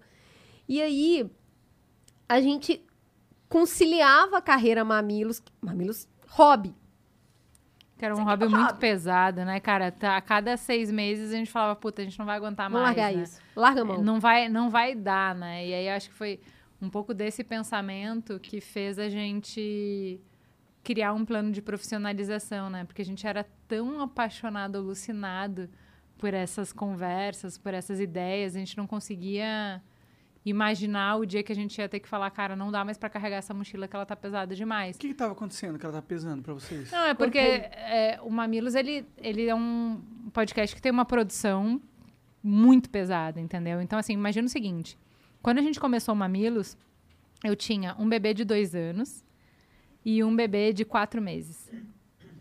E eu trabalhava em agência 12 horas por dia, amamentava, cuidava dessa criança de dois anos e produzia sozinha, junto com a Cris, todo o Mamilos, que é muito complexo. É conseguir convidados novos toda semana, é produzir pauta, a gente estudava, porque a gente é CDF pra caralho.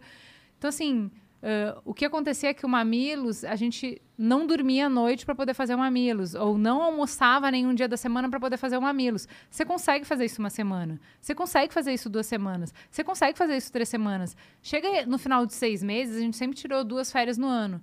Então, chegava no final de cinco meses, a gente tirava férias e a gente falava, cara, eu vou tirar férias que eu não aguento mais, eu acho que a gente não volta. Aí, a gente parava férias, morria de saudade, falava, porra, vamos voltar. Mas sempre nessa tensão de quanto tempo será que a gente aguenta, porque é da conta da É puxado, família, da não. conta da- do trabalho. E aí a resposta é. Mulher ter hobby. Olha essa ousadia, meu irmão. é aí Entendeu? a gente chegou na conclusão de que o único jeito desse projeto não morrer é ele ocupar na vida o tempo do trabalho. Que É porque o tempo de trabalho você nunca vai dizer, eu não vou trabalhar. O trabalho sempre existe, certo? Tem que ter, senão você fica triste até você não trabalhar. Não, sim, existe, né? É. Você tem que sustentar a sua família e tal. Sim. Então, se o Mamilos ocupar esse tempo, ele tá seguro, no sentido de que ele vai viver. Então, como é que a gente transforma isso num negócio? O primeiro passo foi conversar com a audiência de peito aberto. Foi falar assim, galera, para isso aqui existir, a gente precisa que ele pare de pé. A gente precisa que as horas que a gente trabalha no Mamilos E as É, pessoas sejam- sabiam isso antes da gente, né, Muito Gil? antes. Porque as pessoas começaram a entrar em contato e falar: eu quero dar dinheiro pra vocês. Onde que é pra contribuir? A gente. Por que as pessoas estão querendo dar dinheiro pra gente, Não, a meu gente Deus? não O que, que é isso? Não, a gente obrigada. já trabalha, a gente tem o nosso salário, não, tá precisa, tudo bem, sabe? tá, tá, tô conseguindo pagar conta de luz de água. As pessoas já sabiam que fazer um podcast é pesado. Então elas queriam garantir que aquilo não ia acabar. Porque outros com quais elas já se relacionaram e É. tinham afeto já tinham acabado. A Podosfera é cheia de histórias de podcasts muito legais que duraram o tempo que as pessoas conseguiram bancar como hobby. É. Chega uma hora que elas não conseguem mais. Então, todo mundo, quando a gente chegou, como a gente chegou tarde na Podosfera, no sentido de que já existia toda uma história É, antes já da tinha Jovem gente. Nerd É, 10 não- anos ali exato, né? exato. As pessoas estavam muito machucadas. Então, todo mundo tinha uma cicatriz de um podcast que, que era apaixonado, que amava muito e que de repente acabou. Tipo aquela série que acaba no meio. Então, quando a gente chegou, as pessoas o tempo inteiro, a cada programa, falavam: Esse podcast é muito legal, por favor, não parem. E a gente. Mas, nem que, que a gente pararia? que A ia gente nunca parar. falou que ia parar, a gente nem pensou em parar. Por que, que vocês estão falando? Mentira, vocês pensaram assim. Não, antes, antes da gente pensar em parar, as pessoas falavam o tempo inteiro. A gente falava, cara, mas por que, que a gente pararia? Tá tudo legal aqui, sabe? Então, aí já vinha, a gente sempre falava assim, ah, eu não quero doar. Eu falava mais, né? A gente não quer doação, porque daí as pessoas vão achar que a gente tem obrigação, a gente faz porque a gente ama, a gente faz porque é legal pra caramba, então não queremos.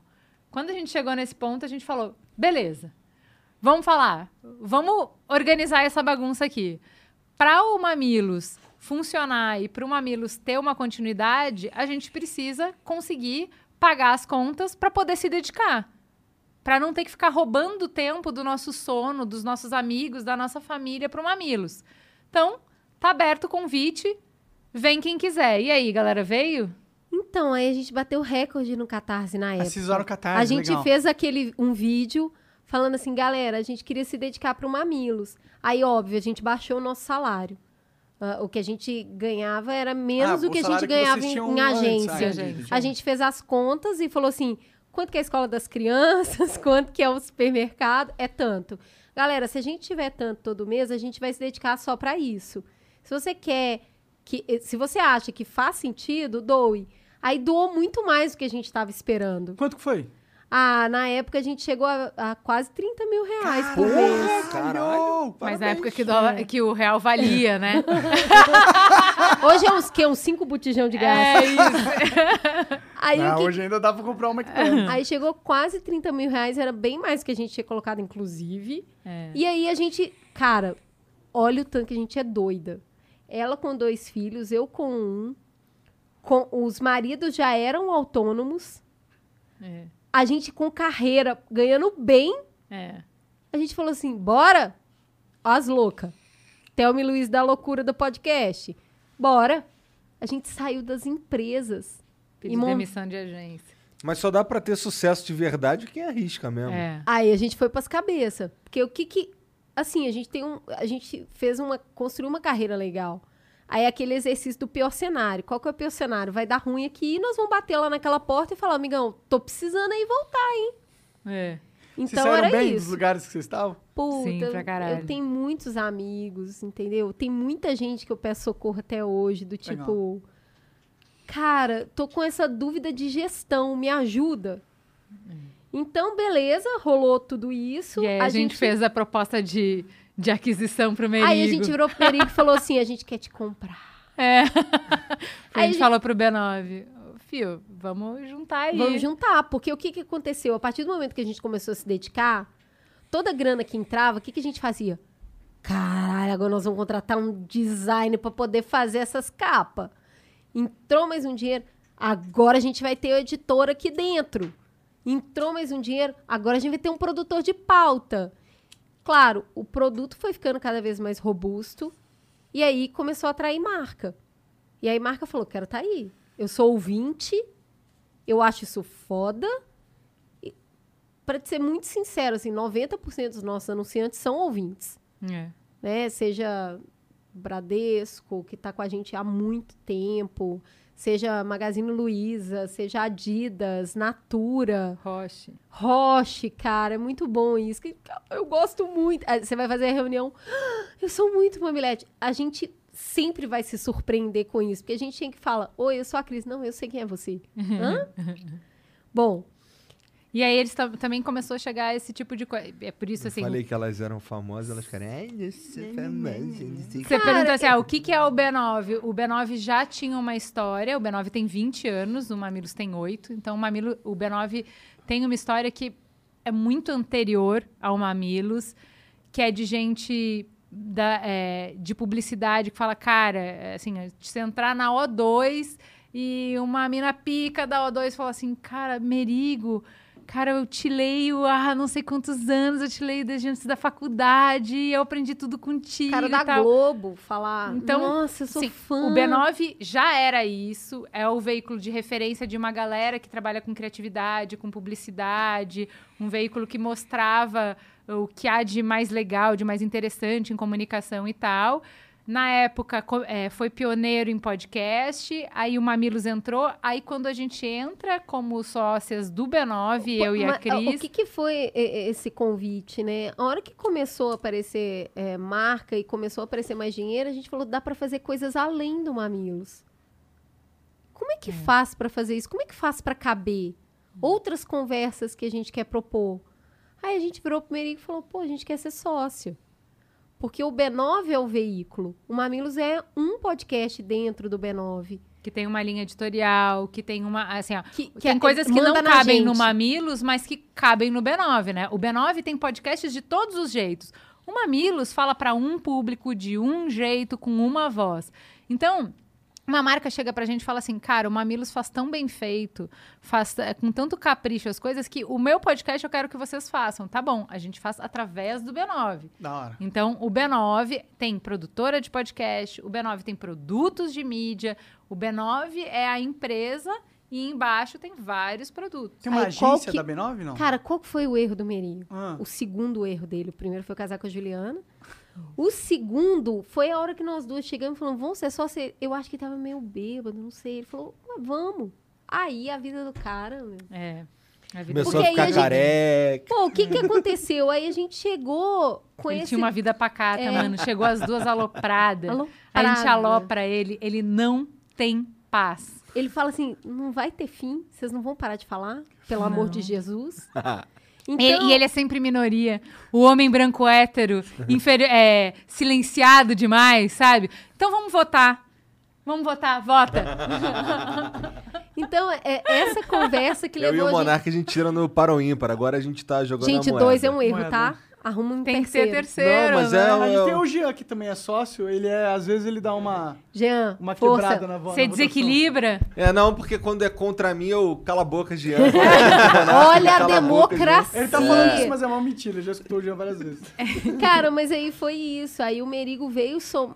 Nós viemos somar o B9, nós duas em- com a nossa expertise de mamilos, e aí nós três juntos começamos a criar coisas para além de podcast. Então, assim, hoje, O que mais vocês criaram lá? putz, é, o site é um veículo de conteúdo via texto, o podcast via áudio, a gente faz os nossos videozinhos, a gente vai chegar lá, tá? A gente veio aqui fazer benchmark. Ah, mano, manda ver. Aguarde. E aí, pra gente é assim: se amanhã o jeito de tocar as pessoas, Fala das palestras, a gente faz muita palestra. Muita. cara, muita palestra. muita palestra, Da porque hora. As operárias da palestra. Isso é bom. o que que acontece? É a gente palestra, sabe bem- que, qual história que a gente gosta de contar? Hum. Que via podcast a gente chega na sociedade civil e via palestra a gente chega no mundo corporativo. Pode crer. pode então a crer. gente leva essa importância de diálogo e de complexificar o tema para dentro das empresas. Da hora. E aí, no meio disso tudo, o formato importa menos. É o que a gente quer construir. Se amanhã o formato for telecinese, a gente vai fazer isso via Caralho, esse telecinese.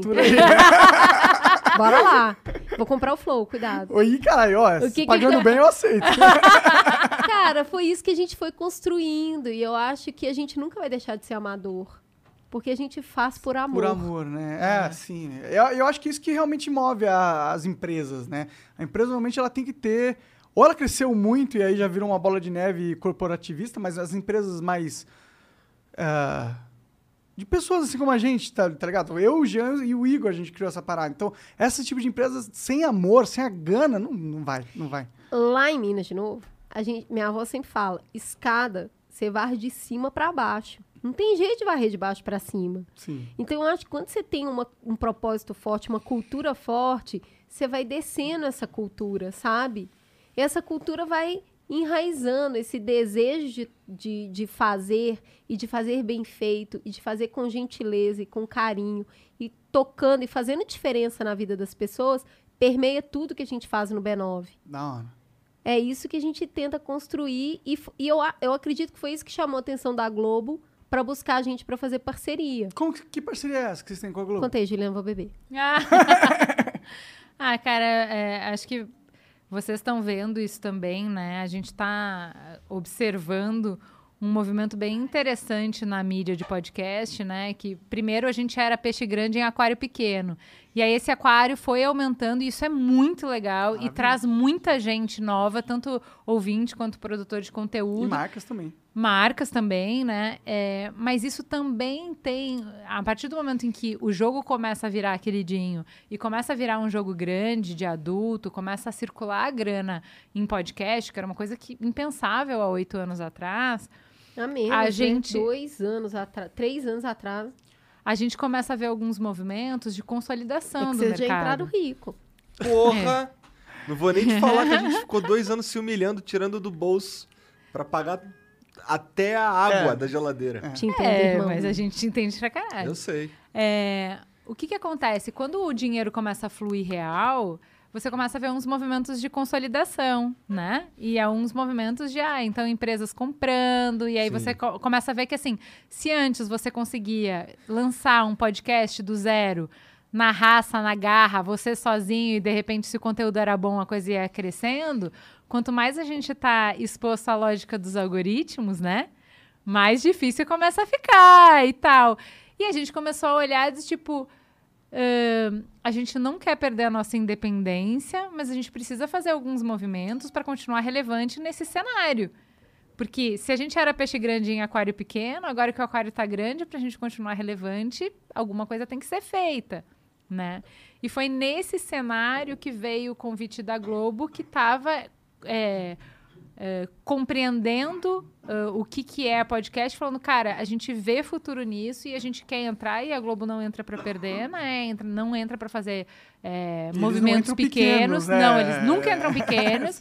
E, cara, os con- o convite deles foi muito legal, assim, foi muito respeitoso. A Globo tem um jeito de lidar com o criador, que é um troço, assim, acho que vocês iam pirar, que é uma outra lógica, porque, assim, plataforma, o negócio deles é tecnologia. Cultura de outro Você país. é nada, Cultura sacou? de outro país. O criador é peça intercambiável. Total, eu sinto isso na pele. Você tá ligado que Aham. eu- que eu tô te falando Tô ligado aqui. no máximo. Você tá ligado aqui no que eu tô te Eu falando. nunca conheci ninguém foda do YouTube.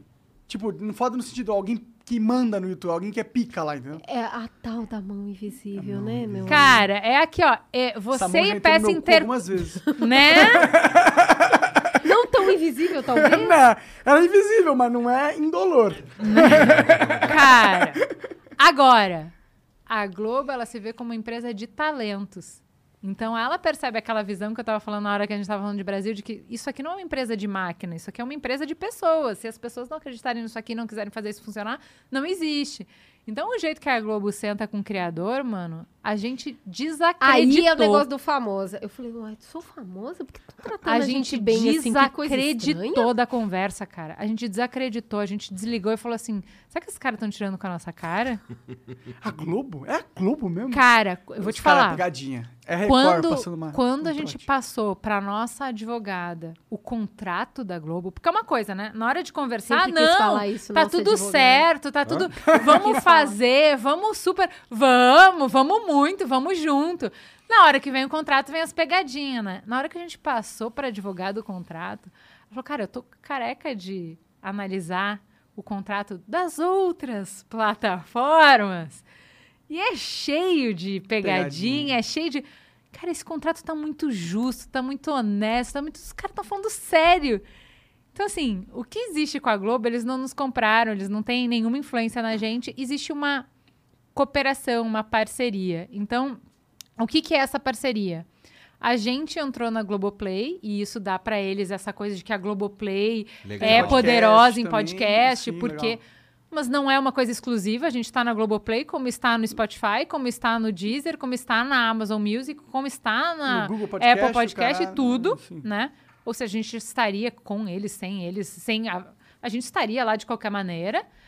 É, e eles, é, a gente fechou um acordo de comercialização e divulgação. Ou seja, eles, eles só Podem- eles vendem o Mamilos e o Braincast com exclusividade. Ah, da hora.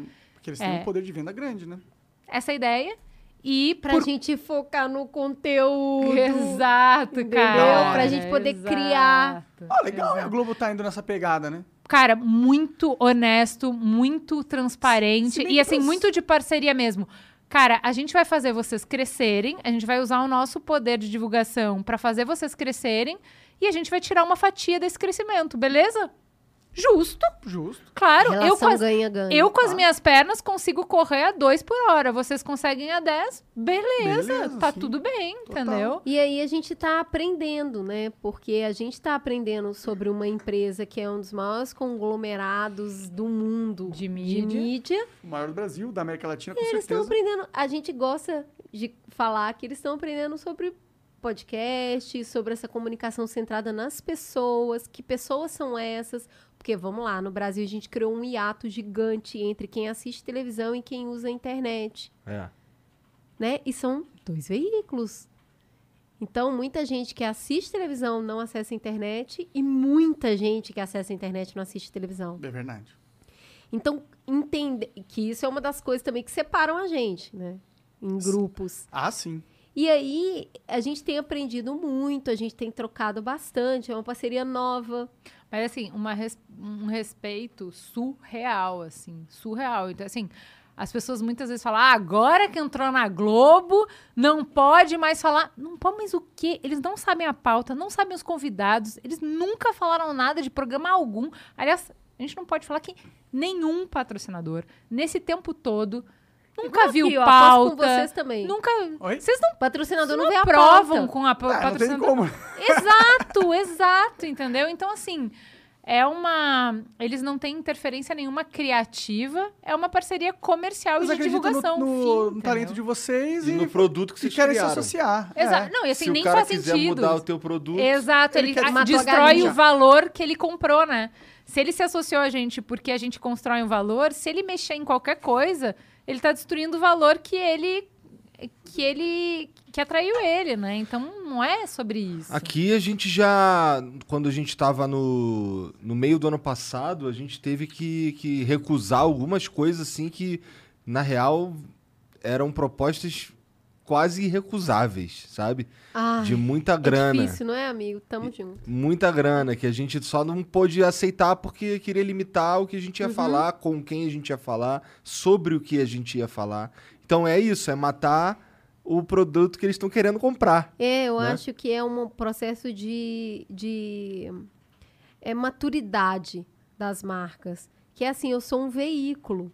Então, se você vai anunciar aqui, você está anunciando um veículo. Esse veículo tem a linha editorial dele, tem um compromisso com a audiência. Então, é isso. Você pode vir aqui, a gente vai falar, mas a- esse conteúdo é quem nos transformou em quem nós somos. verdade. Não, cara, pensa o seguinte: a marca que chega pra gente e fala assim: ah, eu vou anunciar em vocês, eu sei que vocês não podem dizer qual vai ser a pauta, mas assim, só não pode veicular esse anúncio em programa que fala de política. Eu falei: oi, você sabe quem eu sou? Você sabe com quem você tá falando? Tipo, tem 300 programas pra você ver quem que eu sou e o que que eu falo. Brother, você tá no lugar é errado, a mesma coisa entendeu? que falar que vai vir anunciar no Flow, mas não pode fumar. É. Porra! Você sabe Porra. quem eu sou? Você já ouviu alguma vez? Você, você tá no lugar errado, você tá falando com a pessoa errada, Não, e né? tem umas histórias que são engraçadas disso. Vocês devem, a pessoa que atende vocês deve receber os pedidos mais malucos do mundo, que é assim, parece que é, a- é pastel, né? Manda um quilo de flow, por favor. Quanto é o 250 gramas de flow? e aí é isso, a gente tá... É interessante ser um produto de oito anos num mercado que é novo. Que a gente já é meio tiazona da parada. Então, te- todo dia tá entrando alguém, tá descobrindo o que que é podcast. A gente sabe que tem um universo gigantesco para desbravar, até porque a gente é um país muito desigual. Os acessos vão chegando em tempos e movimentos totalmente diferentes. E aí, todo dia a gente vai ter que explicar um pouquinho mesmo. É, assim. Esse é o trampo. E como foi conversar com a Juliette? Cara, tão legal. Puta é mina fofa. legal, da cara. Fofa demais. Ela é isso mesmo, né? Ela é genuína, ela Confesso é que eu aquilo, cara. pouco da Juliette. Mas eu. eu Sei ela, o quê? eu acompanho pouco dela. Não, a gente zero, a gente não acompanhava, mas a gente via uma comoção e todo mundo amando ela. ela tá estouradíssima, né? E aí a gente falou assim. Cara, e ela fazia Ela é a muito mina mais sentido estourada pra do país. pauta que a gente queria. Aham. Porque a gente queria falar de empatia e eu acho que ela simbolizou isso de um jeito muito interessante dentro do BBB. BBB é plataforma antropológica do Brasil. Bonito. Gente, por favor, vamos nos render a isso. Qualquer intelectual Você pode não gostar, você BBB pode nunca é o quê? assistir. é a plataforma antropológica do Brasil. Se você entende o momento atual do Brasil. Pedro Bial. É, use filtro solar. Sabe o que, que é? Porque fica essa briga de tipo, eu não assisto. O negócio é que ali tem um extrato brasileiro que fala do nosso tempo, que fala das coisas que são importantes no agora. E aí, quando entra uma pessoa que é a Juliette e ela contradiz o que o grupo tá fazendo, porque ela entende que tem uma pessoa ali diferente, que talvez tenham. Ela, ela se identifica, não quer dizer necessariamente que ela concorda, mas ela consegue dialogar com o diferente, mesmo o grupo inteiro estando contra, que foi a situação grupo Lucas e Juliette, e ela fala, gente, talvez seja meio errado o que a gente está fazendo, não? Todo Ah, mundo tá acha que passando faria pano. diferente, mas a real é que a pressão do grupo é muito forte. E ela não sabia o que que pouquíssimas tava pessoas acontecendo. conseguem ir contra o bando, sabe? Ela tomou o risco, entendeu? Ela tomou o risco de, tipo, eu não sei se eu tô do lado certo, mas o meu caráter, o meu jeito de ver o mundo, a forma que eu, como eu estou no mundo, fala que o que tá acontecendo aqui tá bem errado. E aí, a gente eh, convidou ela para conversar justamente sobre isso. O que, que te motivou a ir contra o grupo em prol de uma pessoa que estava sozinha? Por que, que você se identificou? O que, que aconteceu? E junto a gente trouxe a Cláudia eh, Feitosa. Feitosa, que é uma neurologista. Feitosa Santana, não gosto de falar só feitosa. Ai, desculpa, Cláudia. Mas você é bem foda, tá? Com nome composto ou não. e aí ela trouxe essa história da neurologia, do... ela tira o senso de valor da empatia. Que ela vira e fala assim, não é que é sobre ser bonzinho. Não Empatia é. não é legal, sabe? Não é É. legal, é Não é estratégia de bacana. sobrevivência. É, é a Lê- habilidade... Pode ser usada pro bom ou pro ruim, Sim, entendeu? claro. Sim, é a Tem habi- impacto bom e tem impacto ruim, entendeu? Claro, é a habilidade de você se colocar no lugar do outro. A E empatia aí, é isso. O que que tem do... do E desse- também, e também, porque assim, sim, você se coloca lugar, no lugar do outro. Que outro? O outro que é parecido com você. É, olha só, o Igor é um cara que eu olho e falo assim, pô, a princípio é homem, não confio muito. Eu mesma não gosto. Eu tenho, vou ter um certo medo, é de noite, eu tô num lugar que eu não conheço, esse cara eu não conheço. A empatia vai me dar a possibilidade de escutar ele, de ouvir o que ele tá falando e falar assim, poxa, mas eu entendo quem ele é, eu, eu sinto, consigo sentir junto com ele. Então, fizemos um grupo aqui. A partir do momento que eu tenho empatia pelo Igor, automaticamente eu também vou ter um senso de proteção em relação ao Igor. Se alguém vier, ou se eu interpretar que alguém está vindo ameaçar o Igor, automaticamente não só me dá a conexão com o Igor, mas a, a violência ou a antipatia com todo mundo que vier contra o Igor. Com certeza. Então a empatia não é essa coisa rosinha, fofinha, tutiquinha, que faz as pessoas se darem bem e darem as mãos e cumbaiar. Não é exatamente isso. É sobre entender, não é sobre concordar. Empatia é e quando você eu concordo, Fazer um você tem que mental. manter o senso crítico ligado, Aham. porque é, existe um, um excesso de se identificar que te faz defender aquilo a qualquer custo. Mas se E aí a gente identificar entra e empatia, eu acho que é diferente, na minha opinião. Tipo, porque identificar é uma coisa, analisar a situação sem se identificar é outra. Sim. É tipo, você pode ter uma empatia no sentido de você se coloca naquela posição, mas você não se identifica com ela. Muito Sim. bom, é isso aí. É, é, ela chamou, a Cláudia Feitosa chamou isso de. Feitosa Santana? Chamou isso de empatia cognitiva.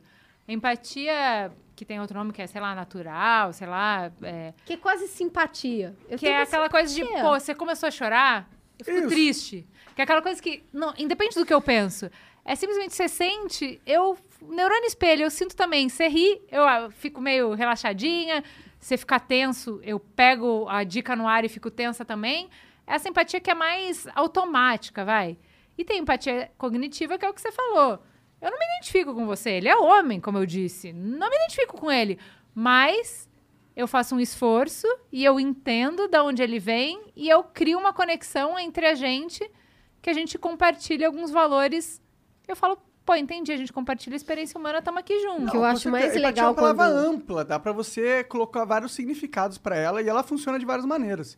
Eu, eu só entendo a palavra empatia na sua forma mais ah, raiz, a sua forma mais fundamental, como a, Nutella ou raiz? raiz. Raiz. A, a forma com, é, com a habilidade do corpo de se colocar, de, de é, se colocar na posição do outro. Quando a pessoa tá rindo e eu, eu rio, é justamente essa habilidade. Eu sei o que, que a pessoa tá sentindo, entendeu? E por isso eu, eu sinto feliz porque a- eu tenho essa empatia. Mas a empatia é a habilidade de você entender o próximo, assim, tipo, se colocar no próximo. Sentir com.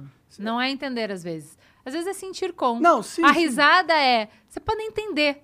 Tipo, por exemplo, eu que o com o Merigo, eu nunca entendo que ele tá rindo. O eu mas tô- eu dou risada junto. Eu não entendo Não do que ele ri.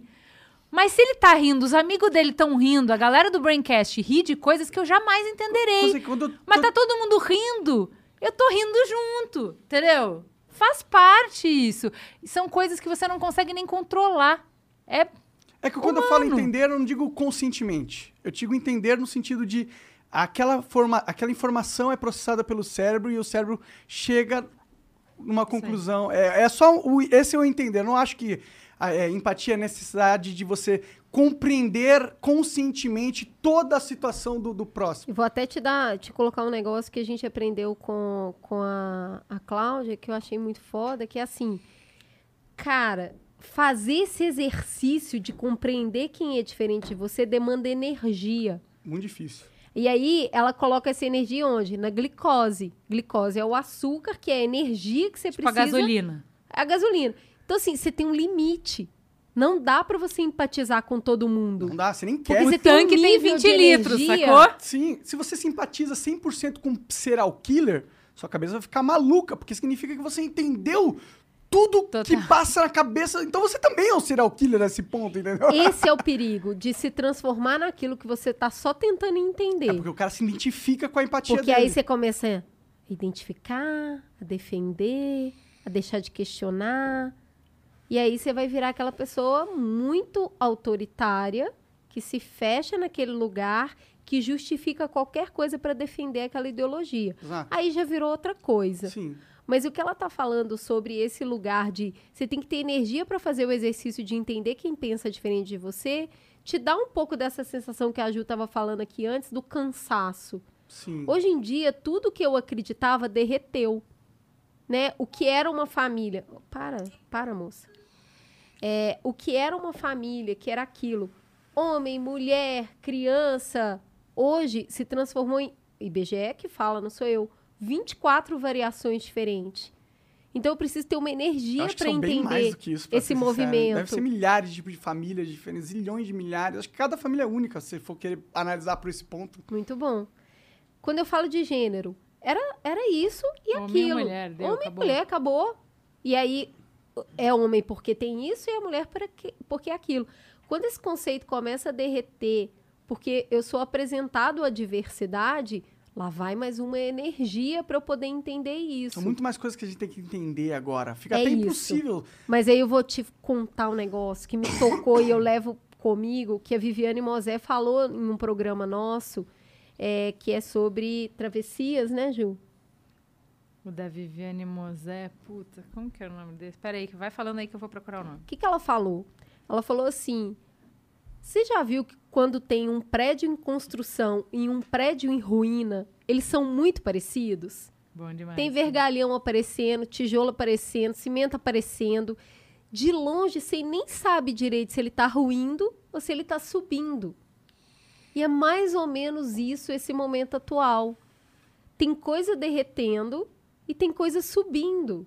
E eu não consigo identificar muito bem se isso é Pra que lado Uma- isso vai? Tem gente isso que é um tá eufórico falando que tem um morte. nascimento e tem gente que tá em pânico achando que tá tudo ruindo. Sim, Entendeu? Sim. O programa é Quem Cuida de Mim. quem cuida Esse de mim. programa tá lindo. Porque é isso, é- a pergunta é essa, cara, quem vai cuidar de mim? Eu tô sozinho aqui. E aí vem uma filósofa, que é uma pensadora do nosso tempo, e leva a gente para esse lugar do derretimento. As nossas certezas, o óbvio, é uma palavra que não existe mais. Não até a existe Terra o plana óbvio. está sendo discutida. Né? Não existe o óbvio. Não fala óbvio. Sim. Nada é óbvio. Sim. Porque a gente está questionando. Isso, esse questionamento, ele é um fortalecimento da democracia. Tem mais espaço para a não paz, para a não concordância. E aí, ao mesmo tempo que eu estou questionando, vacina é bom ou não? Eu, tô, eu também estou questionando os salários diferentes para mulheres e homens. A estrutura Se sistêmica. a população negra não tem direito a uma reparação histórica disso aí? Se os indígenas. Então eu estou questionando tudo. Tem hora que parece que eu estou construindo, tem hora que parece que eu estou destruindo. Com Depende certeza. da perspectiva que você está olhando. Eu acho que o mundo tá tão caótico com as mídias sociais e com as novas informações que chegam a to- a toda hora que é muito mais fácil a gente ter essa percepção que tá tudo ruindo, né? Porque a gente estava acostumado a sempre ter aquela mídia, que a mídia era quadrada, ela pautava sempre as informações que a mídia era Tempo o filtro bom, da né, mídia. Exato. gente? Ah, meu Então não é pai. que o mundo tava derretendo naquela época, só que a gente não percebia. Mas tava filtrado, Tava né? filtrado, Muito bom. exato. E, Isso aí. e eu concordo que eu, eu acho que se a gente olhar na história da humanidade, a gente vai ver que por mais que tiveram momentos difíceis, é uma história de conquistas. Tipo, por mais que Sim. tiveram momentos históricos de injustiças muito agravantes, a gente caminhou para um mundo melhor agora. Nós somos Concordo. uma sociedade brasileira pautada na resistência. E uma das nossas maiores, um dos nossos maiores atos de resistência é festa. Ser feliz é revolucionário. Quando todo mundo quer te sufocar pelas dificuldades, você ainda conseguir sorrir e festejar, dá muita raiva em quem quer te sufocar. Verdade. Então, ser feliz é resistência. Nesse, nesse conceito do caos, do da separação que a pandemia causa, quando você consegue ver beleza numa coisa com um filho, no encontro com uma pessoa que você não conhece, você está resistindo. Isso eu acho que é muito nosso, é muito genuíno. Pode crer. Bora ler as mensagens, ver o que, que os caras mandaram pra gente aqui. Bora. Até porque as mamães já devem estar tudo querendo ir embora pra caralho. Eu, eu tava me perguntando As se mães isso acaba em algum né? momento. acaba, gente? Porque Olha. a gente fala muito. É, tem dias. Em dias que parece infinito. Vamos lá, tô quase pronto. Tem algum vídeo, Jean? Pior que não. Tá. Bom, já tô lá. Ó, o Renato Pascoal mandou aqui.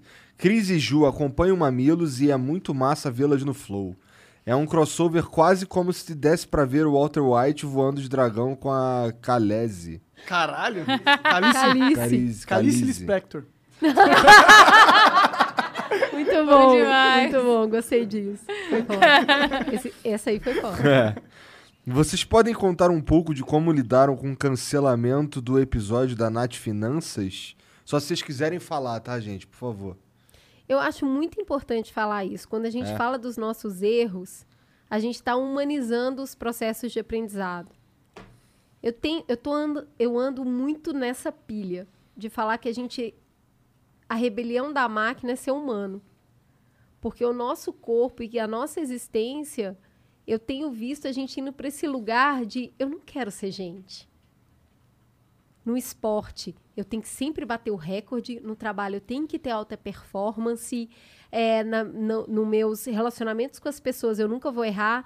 Nas minhas fotos no Instagram, eu sempre tenho que estar quase roboticamente bonita. O No humano- sexo, que, né, que ela tava falando É. que o homem não falha, né? Ninguém falha, todo mundo é ótimo, tá maravilhoso o tempo inteiro, sempre de prontidão, né?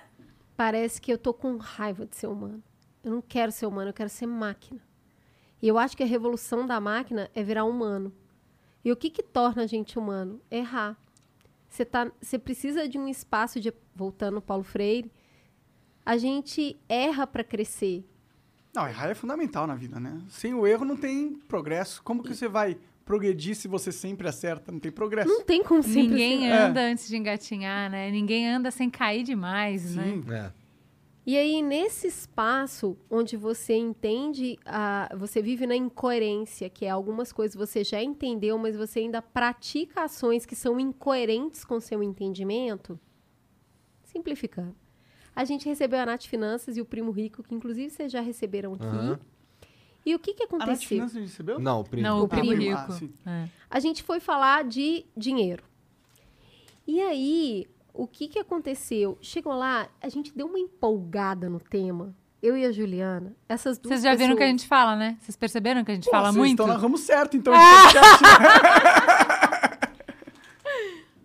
A gente falou tanto aqui da importância do diálogo, que é um falar e outro falar, e nesse dia a gente errou rude.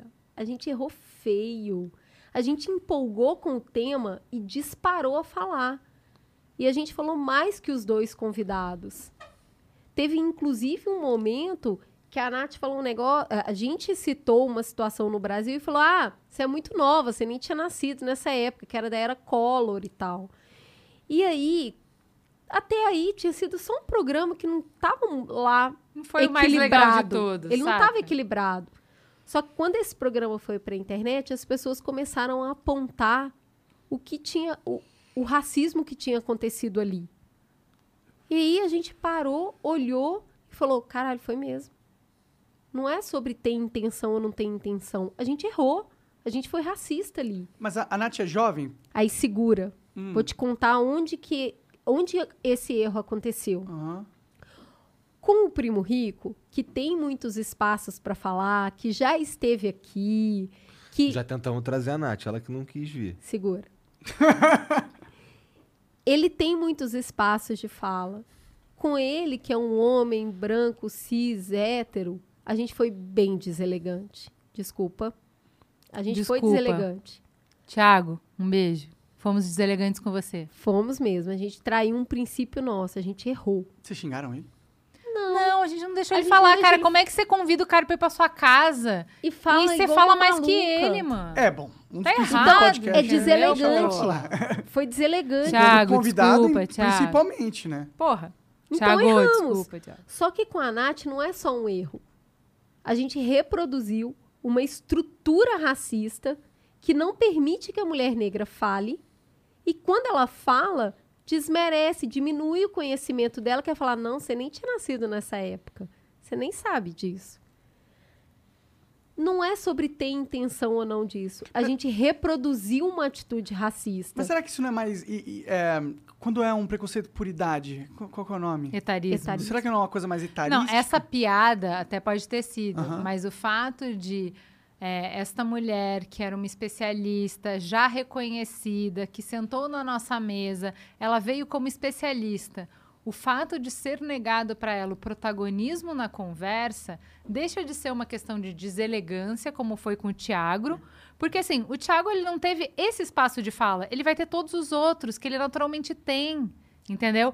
Quando a gente Nath faz isso hoje, né? Então- Mas quando a gente faz Ah, isso com essa mulher nesse momento, Aham. não é, entendeu? Não tem o Entendi. mesmo peso. E Claro, aí você está reproduzindo uma coisa Mas é que eu não acho que Exato. talvez naquela fala, e pelo foi o exemplo que vocês deram, foi um sentimento racista de vocês. Não, e né? aí tem uma série de erros. Porque podcast sem vídeo. Olha o erro de não ter vídeo. Teve uma situação que o, o Thiago tava na minha frente e eu falei: esse é o primo rico e aqui é a prima pobre. Só que eu tava apontando pra mim. No áudio dá pra saber? Não. É, Parece não que eu tava dá. apontando pra ela. Entendi.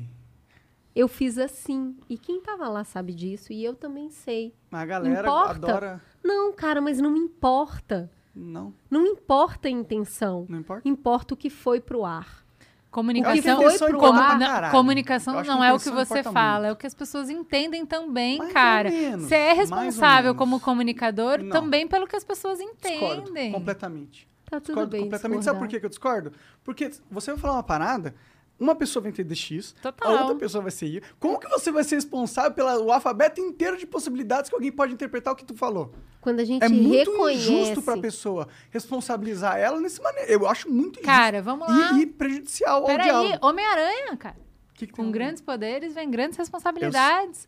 Mas Quanto essa não é uma maior, delas. Quanto, cara, é uma delas. quanto Na maior o nosso poder de comunicação, maior a nossa responsabilidade com o que a gente está colocando Mas no é- mundo, é o cara. argumento de responsabilidade que a gente está tendo aqui é você só pode falar aquilo que pode ser interpretado 100% dentro de uma regra de conduta. Não. Não é que você só pode, você pode falar tudo que você quiser, mas você vai ser responsabilizado por isso. E aí é, Mas eu que não você- quis dizer isso. Ok, mas isso é o que eu entendi. E, a- e, a- e não é uma elucubração mental. Não assim.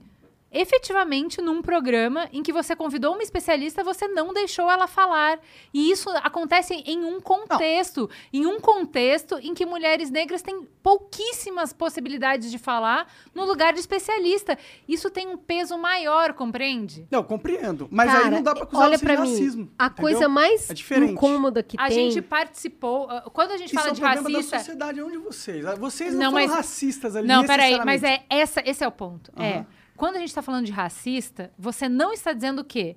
Eu acho que pessoas negras são inferiores e não deveriam falar. Quando você fala, você não foi racista, Ju, você está querendo dizer, você não disse que pessoas negras são inferiores e não deveriam falar. Concordo com você. Ser racista não é isso.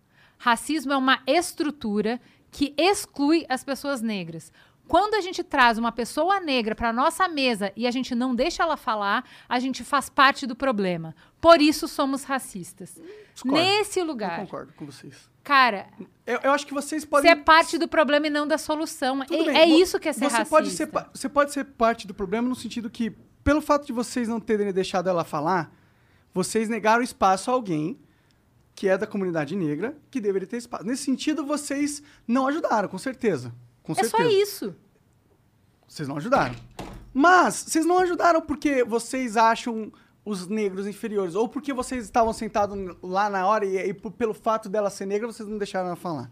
Entendeu? Eu acho que é importante a gente diferenciar essas duas coisas. Porque se a gente Não importa a intenção. Importa, a gente importa reproduziu muito. algo lei que acontece intenção, muito. entendeu? A, a- intenção importa para a sociedade, acontece- importa para os seres humanos. A intenção importa se você esbarrou em mim na rua, entendeu? Importa qual foi a sua intenção. qual é o Pra problema de falar que você importa. errou? Não tem nenhum problema. Qual é a dor de problema- falar que você foi racista? Não quer dizer que você é o tempo todo da sua vida. Mas, eu, Mas você a gente não teve pode uma banalizar o racismo, na minha racista. opinião. Eu não acho que foi atitude racista de vocês. Eu não Tá tudo concordo. bem se achar, a gente acha. Tá bom? E dentro do que a gente entendeu, a gente foi a público. A gente falou, erramos. Foi ruim isso aqui. Vocês erraram por não deixar ela E falar. aí, com a gente foi- Vocês erraram. A gente chama isso, e nós falamos isso, de silenciamento da mulher negra, que foi o que nós aprendemos. E aí, Mas eu, mas eu entendo muito o que o Monark está falando, e assim, sendo muito transparente, eu acho que isso é uma dificuldade de toda pessoa branca, porque a gente não quer, a gente estava conversando isso acho que antes de começar a gravar, ninguém quer ser o vilão da história. Então, assim, óbvio que eu não quero ser racista. A minha filhada é negra. Eu não quero ser uma pessoa. Eu não, eu não posso ser uma pessoa racista, entende? Eu não posso. Porque eu, eu, eu tenho que ser o sistema de segurança dela. Eu tenho que. Pelo contrário, eu tenho que com- é, ser ativa para produzir um mundo em que ela possa ter a mesma possibilidade que o irmão dela e que os primos dela. Então, assim, isso me ofende num nível pessoal, isso pega para mim num nível pessoal muito grande. Então, eu tive no mesmo lugar que você. Eu não queria aceitar. Eu falei, cara, não é que eu não deixei ela falar. A gente se empolgou e falou demais. Não, não é, isso não é racismo. Eu também queria que não fosse racismo. Mas precisa ser. Entende? é que o, o cansaço da população negra A tem que, fosse, convencer o branco sido, que ele eu não sei, errou. não era vocês ali na época, entendeu? Eu não É sei aí- o que, que motivava o sentimento de vocês pra ter tido aquela atitude. Eu não sei. Mas eu, eu, não, eu acho a que é motivação não é, é a- onde está o racismo não é numa motivação de achar que a pessoa que está falando eu não quis silenciar a Nath a gente não eh, diminuiu o tempo de fala dela por ela ser uma mulher negra porque a gente eh, desrespeitou o saber dela isso isso não não é essa o critério para dizer que foi uma ação racista o que faz ser uma ação é a racista é interpretação do outro. Não, não, Não, é a interpretação de outro, um é o resultado. É o resultado. É o resultado. Vamos falar aqui no sistema legal que tem o crime doloso e o culposo. Então, se você matou a pessoa, você matou a pessoa, amor. É homicídio. Agora, pode dizer que a sua intenção tem é, o culposo com intenção e sem intenção. Então, assim, o crime foi cometido, ela foi silenciada. Eu posso querer isso ou não querer isso. Então, eu não tive a intenção, mas o crime foi cometido. Tá aí o crime de o racismo. resultado é Mas é aí que eu discordo. O crime não foi de racismo, o crime foi de deselegância. Sacou? É outro crime. Ele é, diferente. deselegância quando a pessoa sobreviveu, que é o Tiago, que vai poder Ah, falar Tato nos lugares dele. também, não sobreviveu? O que acontece é Ah. que quando a gente perpetua com algo que a gente está pregando o contrário, a dor maior não é pedir desculpa. A dor maior é ter errado. E aí, vir a público e falar, eu errei. Não, e é é claro, hoje dentro da internet, isso vai ganhar um, um avalanche. Porque as pessoas estão feridas, estão magoadas. Porque as pessoas negras foram silenciadas por tempo demais. E quando elas olham essa situação, é gatilho para uma vida inteira de silenciamento. E aí vai vir a avalanche. Pô, logo essas minas, logo essas minas que pareciam nossas parceiras, logo essas minas que a gente confiava. Porque Não, eu assim, entendo bem a polêmica que foi gerada. eu pô, cara, sabe? Cara, logo você- essas minas, logo eu essas minas. Chamar a Nath, uma mina que na época ela tava meio que começando. Cara, e ela assim, tava trocando cara. mensagem comigo pelo celular quando tudo tava- acontecendo. É, a minha filha é negra. Então, quando vieram e atacaram a minha família, ela foi muito gentil. Ela mandou mensagem, ela falou: eu ficaria mais confortável se vocês tirassem o programa do ar. Eu já tinha negado protagonismo para ela uma vez. Eu jamais negaria a segunda. Não foi uma questão entre nós. A partir do momento que ela falou eu não quero, a gente foi lá, ouviu e tirou. Beleza. E o que a gente tem que fazer nesse, nesse momento é reconhecer um erro. Dói, arranha a garganta falar, fui racista. Tudo bem. A Dói. percepção de vocês. E o cansaço negro vem muito disso, que é de convencer o branco que ele foi racista. Aí a pessoa preta deixa de falar porque ela tem que fazer um exercício gigantesco de te convencer, e aí você fica num lugar de poder fazer isso e falar que foi só deselegância. É, é que às vezes eu acho que as pessoas querem convencer que todo mundo é racista, sabe? Mas é porque quando a gente tá falando que todo mundo é, porque racista, todo mundo é a gente, racista, não é, é? a gente não tá falando É que você isso. Não é sobre pessoa, necessariamente é sobre a estrutura. É, mas eu, é- não- eu acho que é é muito prejudicial esse tipo de. Falar que todo mundo é racista, eu acho que é muito ruim. É, Não é uma mensagem que vai causar numa pessoa que é ignorante chegar e falar, ah, putz, gostei dessa mensagem pra caralho. Eu tá entendo. ligado? Deixa eu te que você tá perguntar uma falando. coisa. Se eu falasse que todo mundo é violento, você concordaria? Concordaria que todo mundo tem o potencial de ser violento. Mas você não acha que a gente, todo mundo é violento? No sentido de que, Não. cara, você Eu foi acho que criado pra gritar, pra se impor e pra tá, tá, tá. E por mais que você lute contra isso, a gente tem algumas gerações aí pra extirpar do corpo Bater o que, o que já é natural, o que você já se acostumou e que você, na hora que você vê, você fala, cara, por que, que eu tô fazendo isso? Não tem nada a ver com o que eu penso, com o que eu acho. Então, quando a gente fala que todo mundo é racista ou que todo mundo é machista, a gente tá falando o quê? que Homofóbico. a gente é, a gente não existe no vácuo. Mas em A vez de- gente existe num contexto, e num contexto que muitas vezes o que a gente está fazendo, o que a gente está reproduzindo, é, não é nada diferente do que você falou de sanidade. De que não existe sanidade num. Sim, sim. A gente não tem as nossas ideias próprias, floquinho de neve, que eu sou super independente dos outros. Claro. Na verdade, eu tô aqui, eu tô me comportando como aqui faz sentido. Se eu estiver em outro lugar, eu me comporto de uma outra maneira. Então, assim, quando a gente fala que todo mundo é racista, a gente tá falando que a gente tem uma estrutura, é, a gente olha para a sociedade, a gente tem três grupos. Um grupo que olha para essa estrutura e fala: pô, tá massa, tá bom demais. Qualquer coisa diferente disso é um perigo. A gente não quer que nada mude. A gente tem um outro grupo que fala assim: pô, isso aqui tá zoado, que é o que a gente tava falando. Tá zoado isso aqui. Não é legal. É melhor mudar. E tem uma grande galera que nem vê estrutura nem nada, é o peixe nadando na área, nem tá vendo a cagando área da área. Não, nem Não- vê, não ignorância do percebe, sentido não de ignorar que enxerga, existe. Exato. O que você tá me falando é, cara, basta eu não ser do grupo que acha que tá massa. que continua aí, que tá tudo bom. Se eu for do grupo que fala não tá massa, eu automaticamente não posso carregar a, a, o crachá de racista ou machista, porque eu concordo que tá errado, eu acho que tem que mudar. O que, que eu tô te falando? Eu, como mulher, dizendo que a sociedade é machista e que acho que as coisas têm que mudar, eu vou fazer o que eu puder pra gente ter um mundo melhor para as nossas filhas.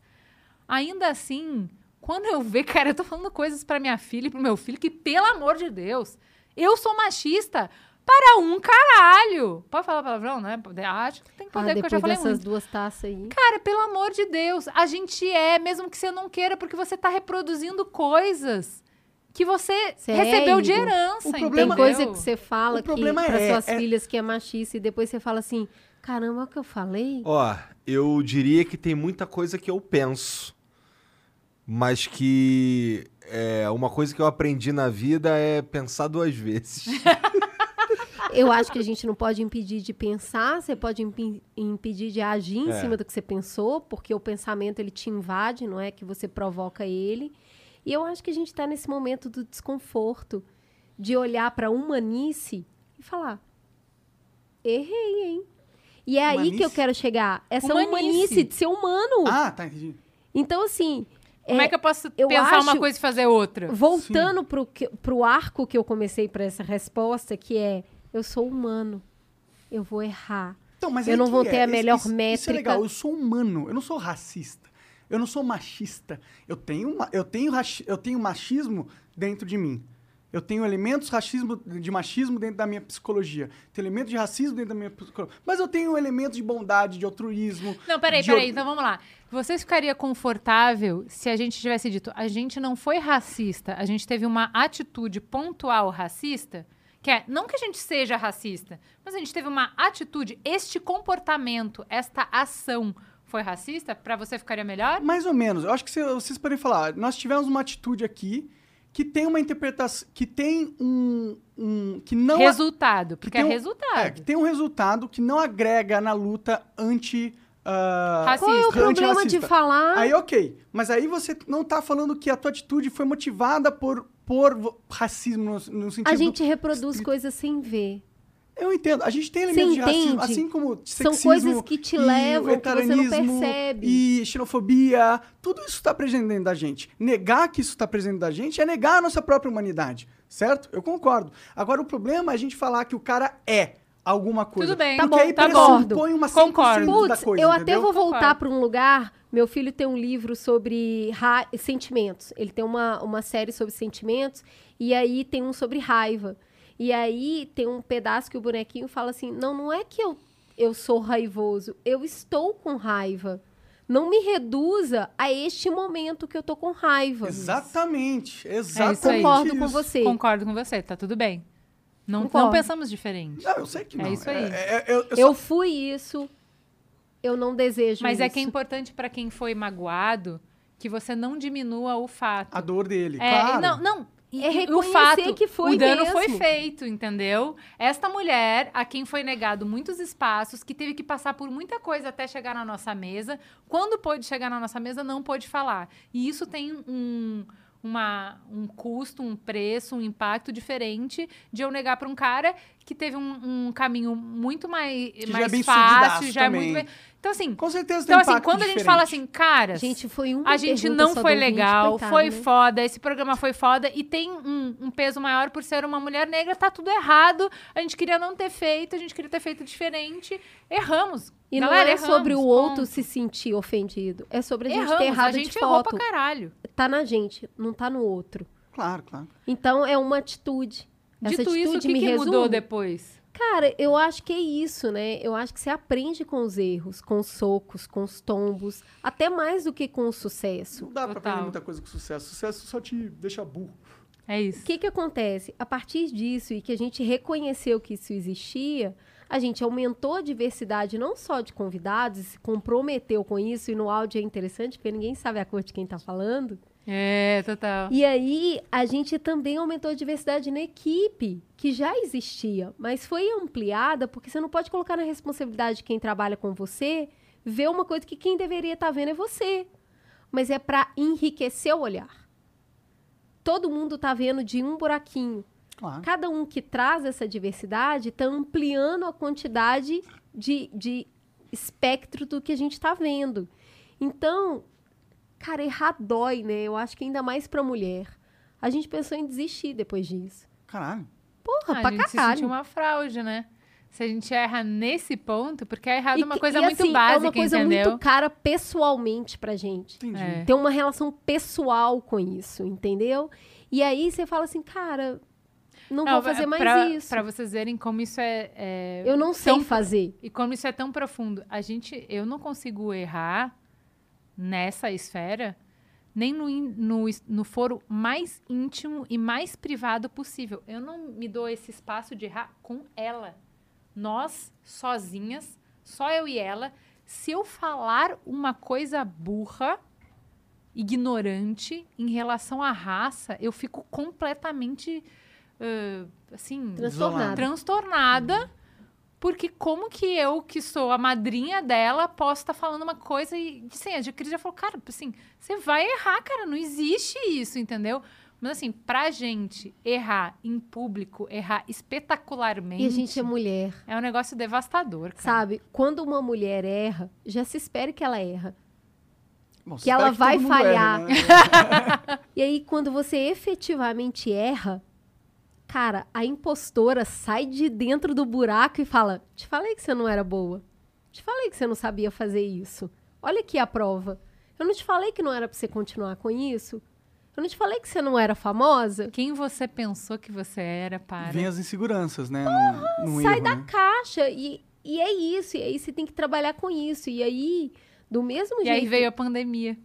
Em cima disso, sabe? Quando a gente tava no topo do auge da, da síndrome do impostor, do, do walk of shame, de andar assim, tipo, cara, quem sou eu? Que direito eu tenho de abrir minha boca e tal?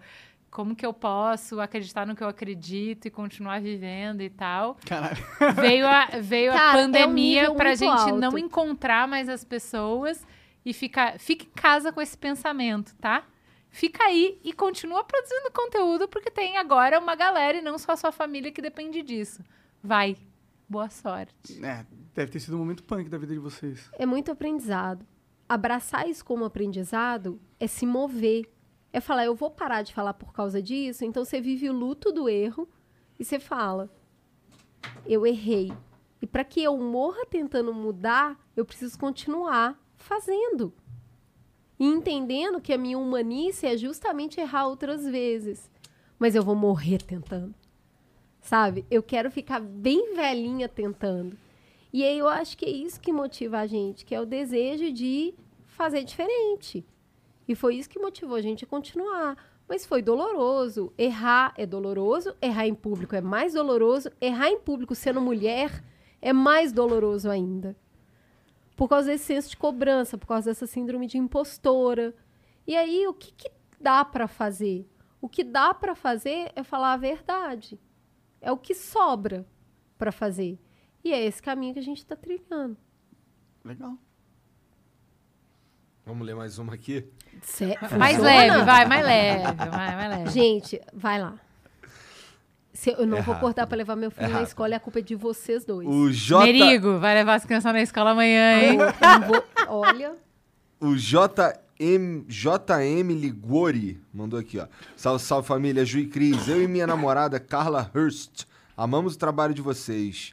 Na sexta-feira ela vai se formar em arquitetura e tenho certeza que Ah, um beijo de fofa. vocês ia fazer ela ficar muito feliz. Continuem espalhando a, ver- a verdade de peito aberto. na verdade eu não sei, mas o diálogo. Carla é o nome dela? É.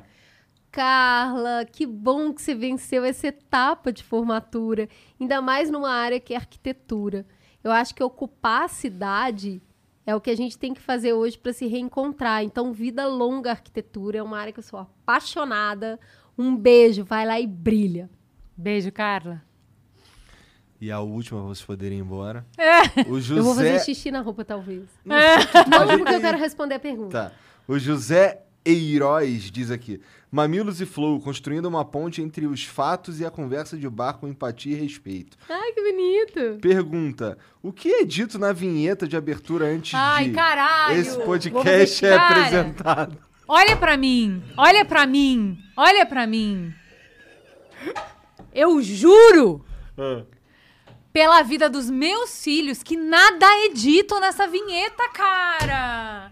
Eu já falei, ninguém acredita, nada é dito nesta vinheta. Ai, Cris saiu bolador. Cara, nada é dito na porra da vinheta. Nada, porra! Não tem Nada. nada dito na porra da vinheta.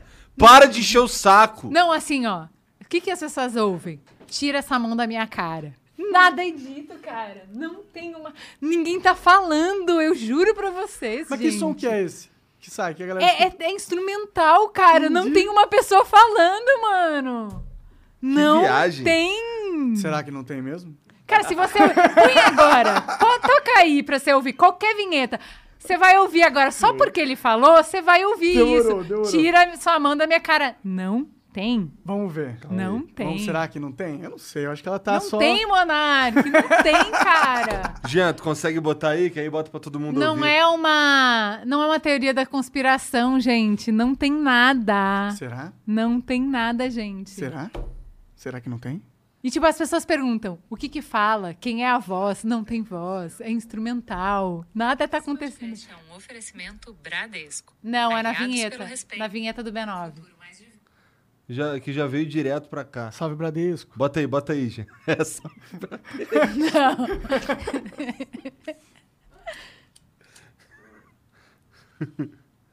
Tem aí? É o tan, tan, tan. Ah, é, tem que estar no Quase, Spotify, tamo achando- Não, em Não, provavelmente. em qualquer plataforma, teoricamente, começa com a vinheta do Tô B9. achando a parte que vocês falam, tira a mão da minha É, cara. não, eu tô, no, eu, tô, eu tô no site. E aqui, vamos tentar essa. Vamos beber o resto desse vinho. É malcriação deixar o restinho. Verdade, vai estragar. Peraí. Valorizar a cultura transforma o futuro. Isso. Esse podcast é, é apresentado por b9.com.br. Não ouvi Já nada. passou? Vai de novo. Volta, volta, volta. Vou voltar. Vai. Volta. É isso. É Puta. isso que as pessoas falam que tira a minha mão da cara. Calma aí. Pô, na é real é parece que Não, fala alguma não coisa. tem, cara. Não tem. Gente, Você tá imaginando, sério. cara. Ó, parece que tem uma voz ali. Viu? Já passou. Não tem. Não, Tem não um tem. zoom, Mas tem é um som. zum, zum, Tem um cara. Isso daí é mensagem subliminar do diabo. Jequiti tá falando. A galera acha que sou eu falando pro Merigo, tira essa mão da minha cara. Nossa, tem tira a várias mão da cara, fanfic, realmente. fanfics. Os caras Pois é. interpretaram aí. Não, Não tem nada, não tem nada. Nada Não foi tem a menor dito, condição. Não tem a menor condição. nada, mas cara. sempre perguntam Aca- isso. Acabamos com Nossa, ela foi mijar por causa do, da pergunta. Não, é que tipo assim, é, é, uma, é Tu muito saiu, louco isso. tu falou, não, Mijar vou não, ficar- tá? Eu faço xixi. Tá bom, ela foi fazer Obrigada. xixi. Ela total tava aqui, não, quero responder a pergunta. Aí quando veio a pergunta, ah, não, na moral. Na moral, não vale, Cara, não isso vale é essa uma lenda urbana. eu tava esperando. Isso é uma lenda urbana. Os ouvintes do Braincast já perguntam. É porque, assim, todos os podcasts do B9 têm que usar essa vinheta. Começam com A essa gente vinheta. obriga. Então não é o Mamilos. É o Mamilos, é o Braincast, é o Cinemático, é o Código Aberto, é o Naruhodo, é o fez 16 Mupoca. podcasts, São 16 podcasts que começam com essa vinheta. Então as pessoas estão na cabeça, tipo, eu tenho certeza, eu já ouvi isso mil vezes, eu tenho certeza que tem uma mensagem do diabo que é sobre o futuro do Brasil e as crianças. Não é. Maneiro. Cris, Ju, obrigado pelo papo, obrigado, Eita, obrigado por já? aí. Vamos ficar mais um pouco. Tá bom. Você que tem filho aí. Fica, vai ter vinho. Bom, vinho a gente tem pra caralho, hein, mesmo. Não, para de show que a Xuxa é loura. Obrigado, obrigado pela Obrigada, moral. gente, Como é que as pessoas divertido. encontram vocês na Ah, internet? por aí. Por aí. Bairro de Pinheiros, Vila... Le- Opa, Bom, entregou a casa, hein? Vamos lá, Ju. Arroba mamilospod, arroba mamilospod em todas as redes, Instagram, Twitter, Facebook. Qual é o seu arroba, Cris? Arroba Cris Bartz, B-A-R-T-I-S. Não escreve errado como minha filha. Cris Bartes. E o meu é arroba jvalauer, se virem. Porra, aí você quer Se foda. vire, se vire mesmo. Mas agora eu já sei que fala Valauer. Tá bom. Pode entra lá no b9.com.br, conhece o Mamilos e todos os outros podcasts e conteúdos que a gente produz. É, É. Estamos aqui, não estamos te pedindo nada, só um pouquinho do seu tempo. Podia hora tá e meia, roubando, podia talvez. tá matando. Olha aqui o tempo disso, o nosso é menor. Vai lá, dá tempo. É o tempo de uma corridinha no parque, aquele trânsito da zona norte para zona leste. É isso. É isso. Obrigado, Valeu. obrigado Gente, pela moral. Obrigada. Obrigado, valeu. Vocês aí que assistiram, obrigado pela moral também. Não esquece de se inscrever, dar o like, segue as meninas. E é isso, um beijo. Tchau.